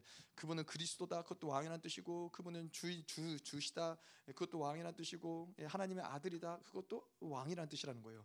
그래서 이 왕의 이 후사, 후사, 상속자 이 그분의 하나 구약에 가끔 뭐 욥기서나 이런 데 보면은 천사들을 하나님의 아들이라고 표현한 적들이 있지만은 그것마저도 그게 뭐 본질적으로 그들이 하나님의 아들은 아니지만은 그것마저도 그는 아들이지만 어떤 아들이냐 모든 만물을 상속할 예, 모든 하나님의 기업을 이을 그분은 상속자라는 것이죠. 아들이랑 상속자랑은 또 완전히 또 차원이 다른 얘기잖아요. 음. 자 그리고 또 다시 나는 그에게 아버지가 되고 그는 내게 아들이 되리라 하였도다. 이거는 사무엘하 7장 14절에 어, 인용한 말씀이에요. 솔로몬에게 어, 이제 나단 선지자를 통해서 어, 이제 솔로몬에게 전해주는 이야기를 이제 기록을 하고 있는데 나는 그에게 아버지가 되고 그는 내게 아들이 되리라 하셨느냐 이거를 천사들에게는 그러한 어떤 하나님의 아들됨의 이야기를 하지 않는데 또 특별히 이거는 관계적인 측면에서 후사적인 측면에서 하나님의 어떠 그 아들을 향한 하나님의 어떠함들을 어, 표현한다라고 우리가 볼 수 있는 거예요. 그그이 어, 그에게 아버지가 되고 나는 내게 아들이 된다. 이것을 무엇을 얘기하냐면은 그 하나 아버지와 아들의 관계, 아버지로서 그 아들의 관계를 그 어떤 누구도 끊어낼 수 없다는 거예요. 그 어떤 누구도 침범할 수 없다는 거예요. 어떠한 천사일지라도 어떠한 뭐 원수들일지라도 마귀일지라도 그 내가 한, 내가 결국에는 그들을 그를 나의 아들로서 또 나의 후사로서 세울 것이고 그런 관계들을 어, 그 어떠한 것에도 나는 영향받지 않을 것이고 내가 아들로 인정한 하나님의 강한 의지와 인정하심을 나타낸 말씀이라고 어, 볼수 있고요. 6절. 또 그가 마다들을 이끌어 세상에 다시 돌아오게 오실 때 하나님의 모든 천사들은 그에게 경배할지어다 말씀하시며. 자 그래서 이이 어, 모든 천사들은 그에게 경배한다. 이거는 이 1장 6절의 말씀은 그분이 왕적으로서 그리고 또 제사장적으로서 모든 사역을 완성을 하시고 승리하시고 모든 세상 가운데 통치자로서 돌아오는 들어오시는 그 모습 가운데서 천사들이 엎드려 경배하는 모습이라는 거예요. 예, 그분이 이, 이 천사들이 엎드려 경배할 수밖에 없는 이유는 뭐냐면은 하나님이 그토록 궁극적으로 원하셨던 그런 모든 사역들을 예수 그리스도가 이 땅 가운데서 제사장적 왕적인 사역들을 다 완성시키시고 예, 그가 승리하시고 그가 돌아오셨기 때문에 이, 이, 이 천사들이 그 앞에 엎드릴 수밖에 없는 것이고 경배할 수밖에 없는 것이죠. 그래서 그분은 천사보다 뛰어나신 분인데 천, 천사들에게 경배 받으실 분이 바로 예수 그리스도신 것이죠. 자, 그래서 이 마다들을 이끌었다. 어, 이, 이, 부분은 이제 골로새서에서도 이 단어가 나와요. 프로토토코스라고. 예, 프로토토코스라는 히브리어 아, 헬라어가 나오는데 이것은 아, 마다들, 아, 마다들인데 이 마다들이 의미하는 바가 무엇이냐면은 어, 그냥 아들이 아니라 그가 맏아들을 이끌어. 그렇다면 뭐요? 예, 후사, 뭐 장자이니까 후사죠. 하지만 또 한 가지 그가 맏아들이라는 것은 뭘 얘기하냐면은 다른 아들들이 있다라는 거예요. 예. 그냥 하나님이 유일한 아들이 아, 예수 그리스도가 유일한 아들이 아니라 여러 아들들이 있고 차남들이 있고 다른 동생들이 있는데 예, 맏 아들이 이제 그들을 이끌어 이제 뭐 히브리서 2장에 나오지만은 예, 영광 가운데로 들어간다라는 것이죠. 그래서 그래서 우리는 뭐라 그래요? 그분이 우리의 큰 형이 되시는 거예요. 예. 지난주에도 이야기한 것처럼 요셉이 그랬던 것처럼 예, 요셉이 물론 이 큰 형은 아니었지만은 요셉이 이제 애굽을 통 애굽에 가서 바로에게 그들의 형들을 천거했을 때 예, 그의 천거함으로 그의 아들들이 그 형제들이 어, 고센 땅을 얻었던 것처럼 예수 그리스도를 통해서 그 마다들을 통해서 그 동생들이 예수 그리스도를 통해서 그 영광에 들어가는 것이고 예수 그리스도를 통해서 그 은혜 보좌 가운데로 나아가는 것이고 예수 그리스도를 통해서 가장 이, 이 하나님의 기업을 얻는 것이고 예, 그 영원한 나라를 들어가는 것이고 이게 다 그 맏아들 때문에 형을 잘 돕기 때문에 그렇다는 것이죠. 제가 늘 말씀드리잖아요. 자녀들이 많으면은 그 중에 한 명이 잘 되면은 아, 그럼 되는 거예요. 우리 아이들이 네 명 있지만은 이 네 명 중에서 한 명이 잘 되면은 우리 가족은 예, 사는 거예요. 누가 될지 이제 제가 지켜보겠지만 물론 예, 물론 뭐 하나님이 예, 저희를 먹이시고 입히고 살리지만은 예, 그래도 자꾸 얘기하는 거는 이제 우리 아이들에게 세뇌시키기 위해서 어, 하나 잘 되면은 혼자만 잘 되면 안 된다. 혼자만 잘 살면 안 된다. 같이 잘 살고 같이 배부르고 그래야 된다는 걸 얘기하는 것이죠. 자, 7절 아, 또 천사들에 관하여는 그의 천사들을 바람으로 그의 사역자들을 불꽃으로 삼으시느니라 하셨을 때 예, 그는 천사보다 뛰어나신 분이심이 확실한 게 그는 천사들을 부리시는 분이라는 거예요. 예. 자 여기 송대에게 여러분 어, 그런 얘기 들어봤어요? 우리에게 한명한 명의 수호 천사가 있다라는 얘기를 들어보셨어요? 말씀에 이제 그런 얘기가 어디 나오냐면은 마태복음에 삼가 이 작은 자 중에 하나도 업신여기지 말라 너희에게도 말하노니 그들의 천사들이 하늘에서 하늘에 계신 내 아버지의 얼굴을 항상 배움느니라. 그래서 이 천사들이 이 말씀의 근거에서 우리가 얘기하자면은 새벽에 오기 전에 하나님께 나아가서 그 천사들이 수호 천사들이 각자에게 붙어진 천사들이 하나님께 올라가서 하나님께 그런 것들을 보고한다라는 거예요. 이런 이런 것들을 하나님께 보고하고 하나님을 아랜다는 것이죠. 또 이 수호 천사가 있을 뿐만 아니라 또 어떤 천사들이 있어요? 디모데전서에 보면은 유명한 천사 있는데 예? 천사장 가브리엘 뭐 그런 거 말고 우리가 자주 쓰는 표현이라 물어보는 거예요. 천, 택한 천사. 네, 택한 천사가 있다는 거예요. 택한 천사가 뭐예요? 하나님이 천사들을 교회에게 교회를 섬기기 위해서 교회에게 붙여준 택한 천사들이 있다는 거예요. 네, 그래서 그게 이제 디모데전서 5장 21절에 보면은 하나님과 그리스도 예수와 택하심을 어, 받은 천사들 앞에서 내가 엄히 명하노니 너는 편견이 없이 이것들을 지켜 아무 일도 불공평하게 하지 말며 교회에게는 하나님이 택하심을 교회에게 택해 준 천사들이 있다라는 거예요. 그래서 그 천사들이 교회를 위해서 싸우기도 하고 교회를 보호하기도 하고 교회를 위해서 이런 일들을 섬기는 일들을 한다라는 것이 바로 이제 택한 천사라는 것이죠. 그래서 이, 이 교회는 어떠한 존재냐? 에베소서 3장 10절에 보면은 이제 교회로 말미암아 하늘에 있는 통치자들과 권세자들에게 하나님의 각종 지혜를 알게 하려 하심이니 이 각종 이 뭐 원수들뿐만 아니라 이 천사들마저도 우리는 그들에게 하나님의 지혜와 계시를 알게 하신다라는 거예요. 천사들에게 이러한 것들을 계시로 알게 하는 것이 어떻게 가능해요? 천사들이 우리보다 훨씬 더 똑똑하고 영적인 존재고 이렇지만은 우리가 어떻게 천사들에게 계시를 알려줄 수 있어요?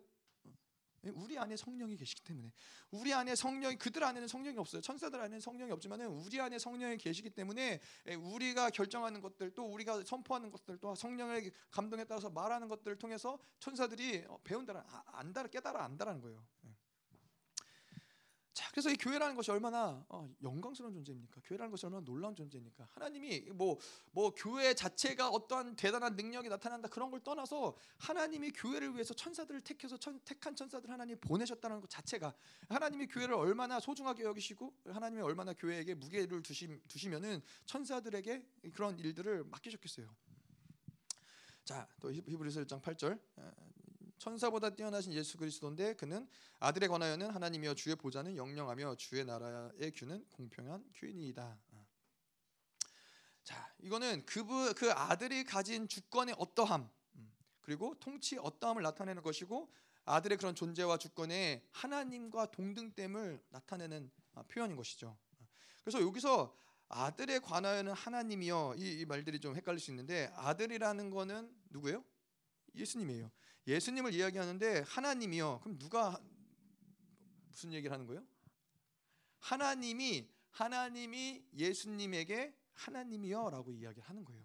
어, 왜 그러냐면은 그분은 세 분은 다 하나님이시잖아요. 근데 이세 세 분은 다 어, 겸손하신 분이시고 겸비하신 분이시기 때문에 서로가 서로를 존대하는 거예요. 어, 뭐 우리가 이제 인간적인 표현으로 그분은 아들이라고 이야기하지만은 예, 그분은 서로가 서로를 겸비하고 또 겸손한 어, 겸손한 하나님으로서 서로에 대해서 어, 그렇게 존대하면서 이야기를 한다라는 것을 우리가 이제 히브리서 기자의 이야기를 보면서 알 수 있는 것이죠. 음.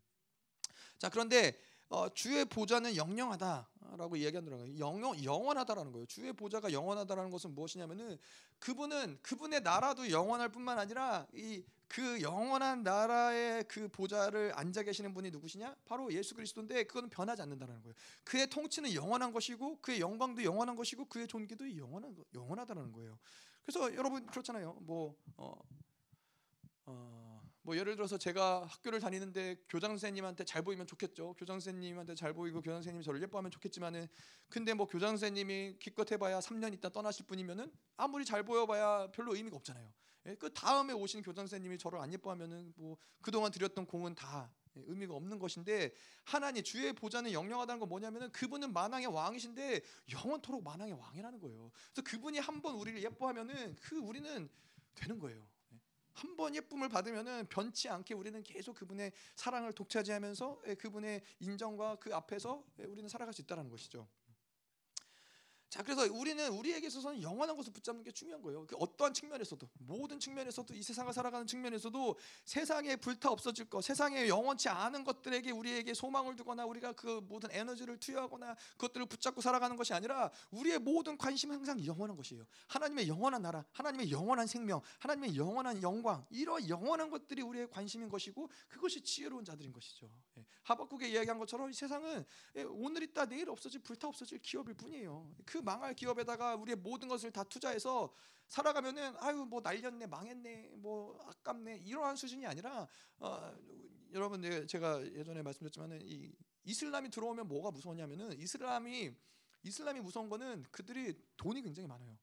자본이 굉장히 많단 말이에요. 이 석유 money가 굉장히 많아요. 그래서 그들이 어, 이 나라를 움직이기 위해서 뭘 하냐면은 돈을 뿌려요. 나라 그 정부에게 어, 우리가 뭐 이런 이슬람을 받아주고 뭐 우리가 이렇게 할 수 있도록 하면은 어, 뭐 이렇게 후원해주겠다. 뭐 모스크를 하나 세우면은 뭐 이 나라에 필요한 뭐 몇억 몇 조를 우리가 다 후원해주겠다. 그래서 그 돈을 다 후원을 해주는 거예요. 그리고 그 돈을 받아들이고 그 이슬람의 어떤 기업들을 받아들이고 이런 돈을 받아들이다가 이제 나중에 나중에 마지막 때가 이스라 이슬람이 이제 무너지는 시간이 반드시 온단 말이죠. 이슬람이 무너지면은 그 돈을 받고 그 돈을 기반으로 해서 그 나라를 운영했던 모든 나라들은 함께 무너질 수밖에 없다라는데 사실 이슬람이 무, 무서 운 거예요.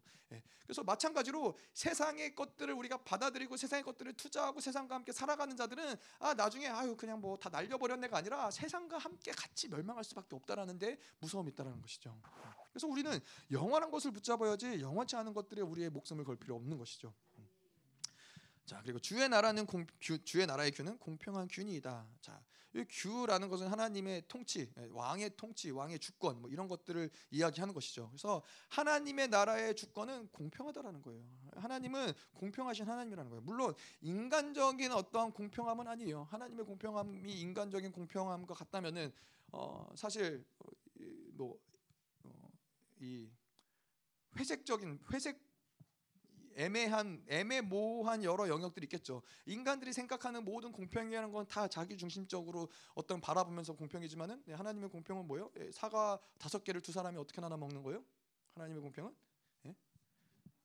예, 두개 해서 반을 쪼개서 두 개 반 두 개 반. 예, 이거는 인간적으로 생각했을 때 공평함인 거죠. 예, 그러면은 공평할 것 같지만은 예, 하나님의 나라는 그런 것이 아니라 예, 더 배고픈 사람이 더 먹는 거예요. 더 갖지 못한 사람에게 더 주는 것이 그것이 하나님의 나라의 공평함일 수 있다라는 것이죠. 음. 그래서 그분의 균은 그래서 우리의 인생을 보면서 우리가 어, 그런 거예요. 아, 하나님 왜 나는 이렇게 태어났는데 뭐 우리가 아프리카도 이야기했지만은 태어났는데 가난하고 태어났는데 아무것도 없고 태어났는데 여러 가지 뭐 노예고 불공평하잖아요. 근데 그게 불공평하지 않다라는 거예요. 하나님의 나라는 하나님이 모든 이 역사를 치리하시는 가운데 있는 운행하시는 분은 그분은 공평하신 분이라는 거예요. 이 땅 가운데 가난하고 이 땅 가운데 없이 살고 이 땅 가운데 고난이 있었지만은 이 부자와 나사로 이야기처럼 그 그가 하늘나라에 갔을 때는 귀한 자일지 그걸 누가 누가 알겠느냐는 거예요. 하나님의 나라는 반드시 공평하다는 거예요. 자, 그리고 1장 9절.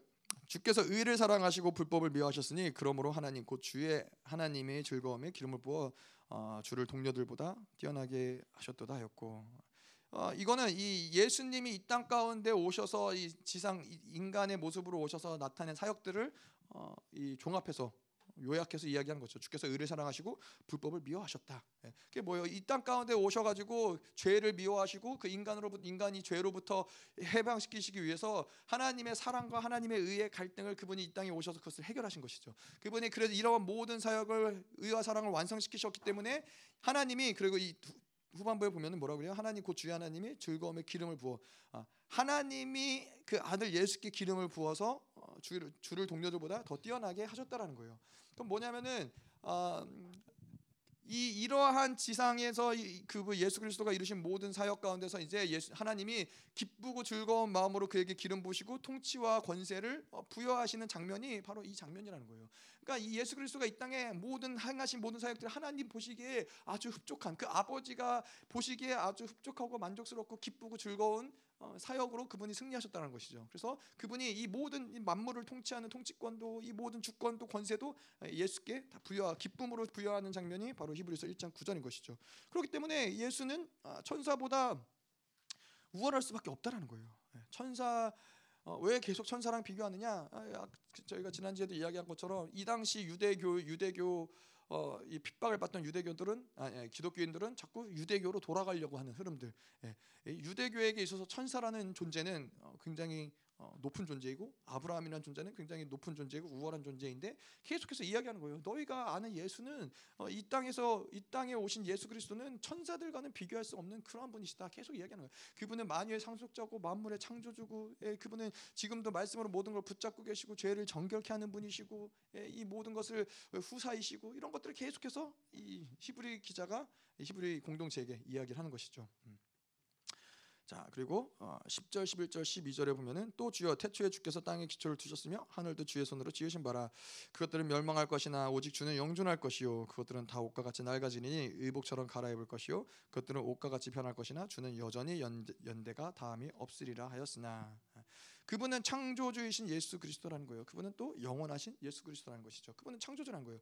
그래서 이 참 하나님의 말씀이 놀라운 게 이 히브리 기자도 그렇고 이사야서에도 그렇고 어, 이 사실 그렇잖아요. 인간이 이 땅 가운데 살아서 뭐 오래 살았어 봤자 히브리 기자가 오래 살아봤자 뭐 100년을 살았겠어요. 뭐 200년을 살았겠어요.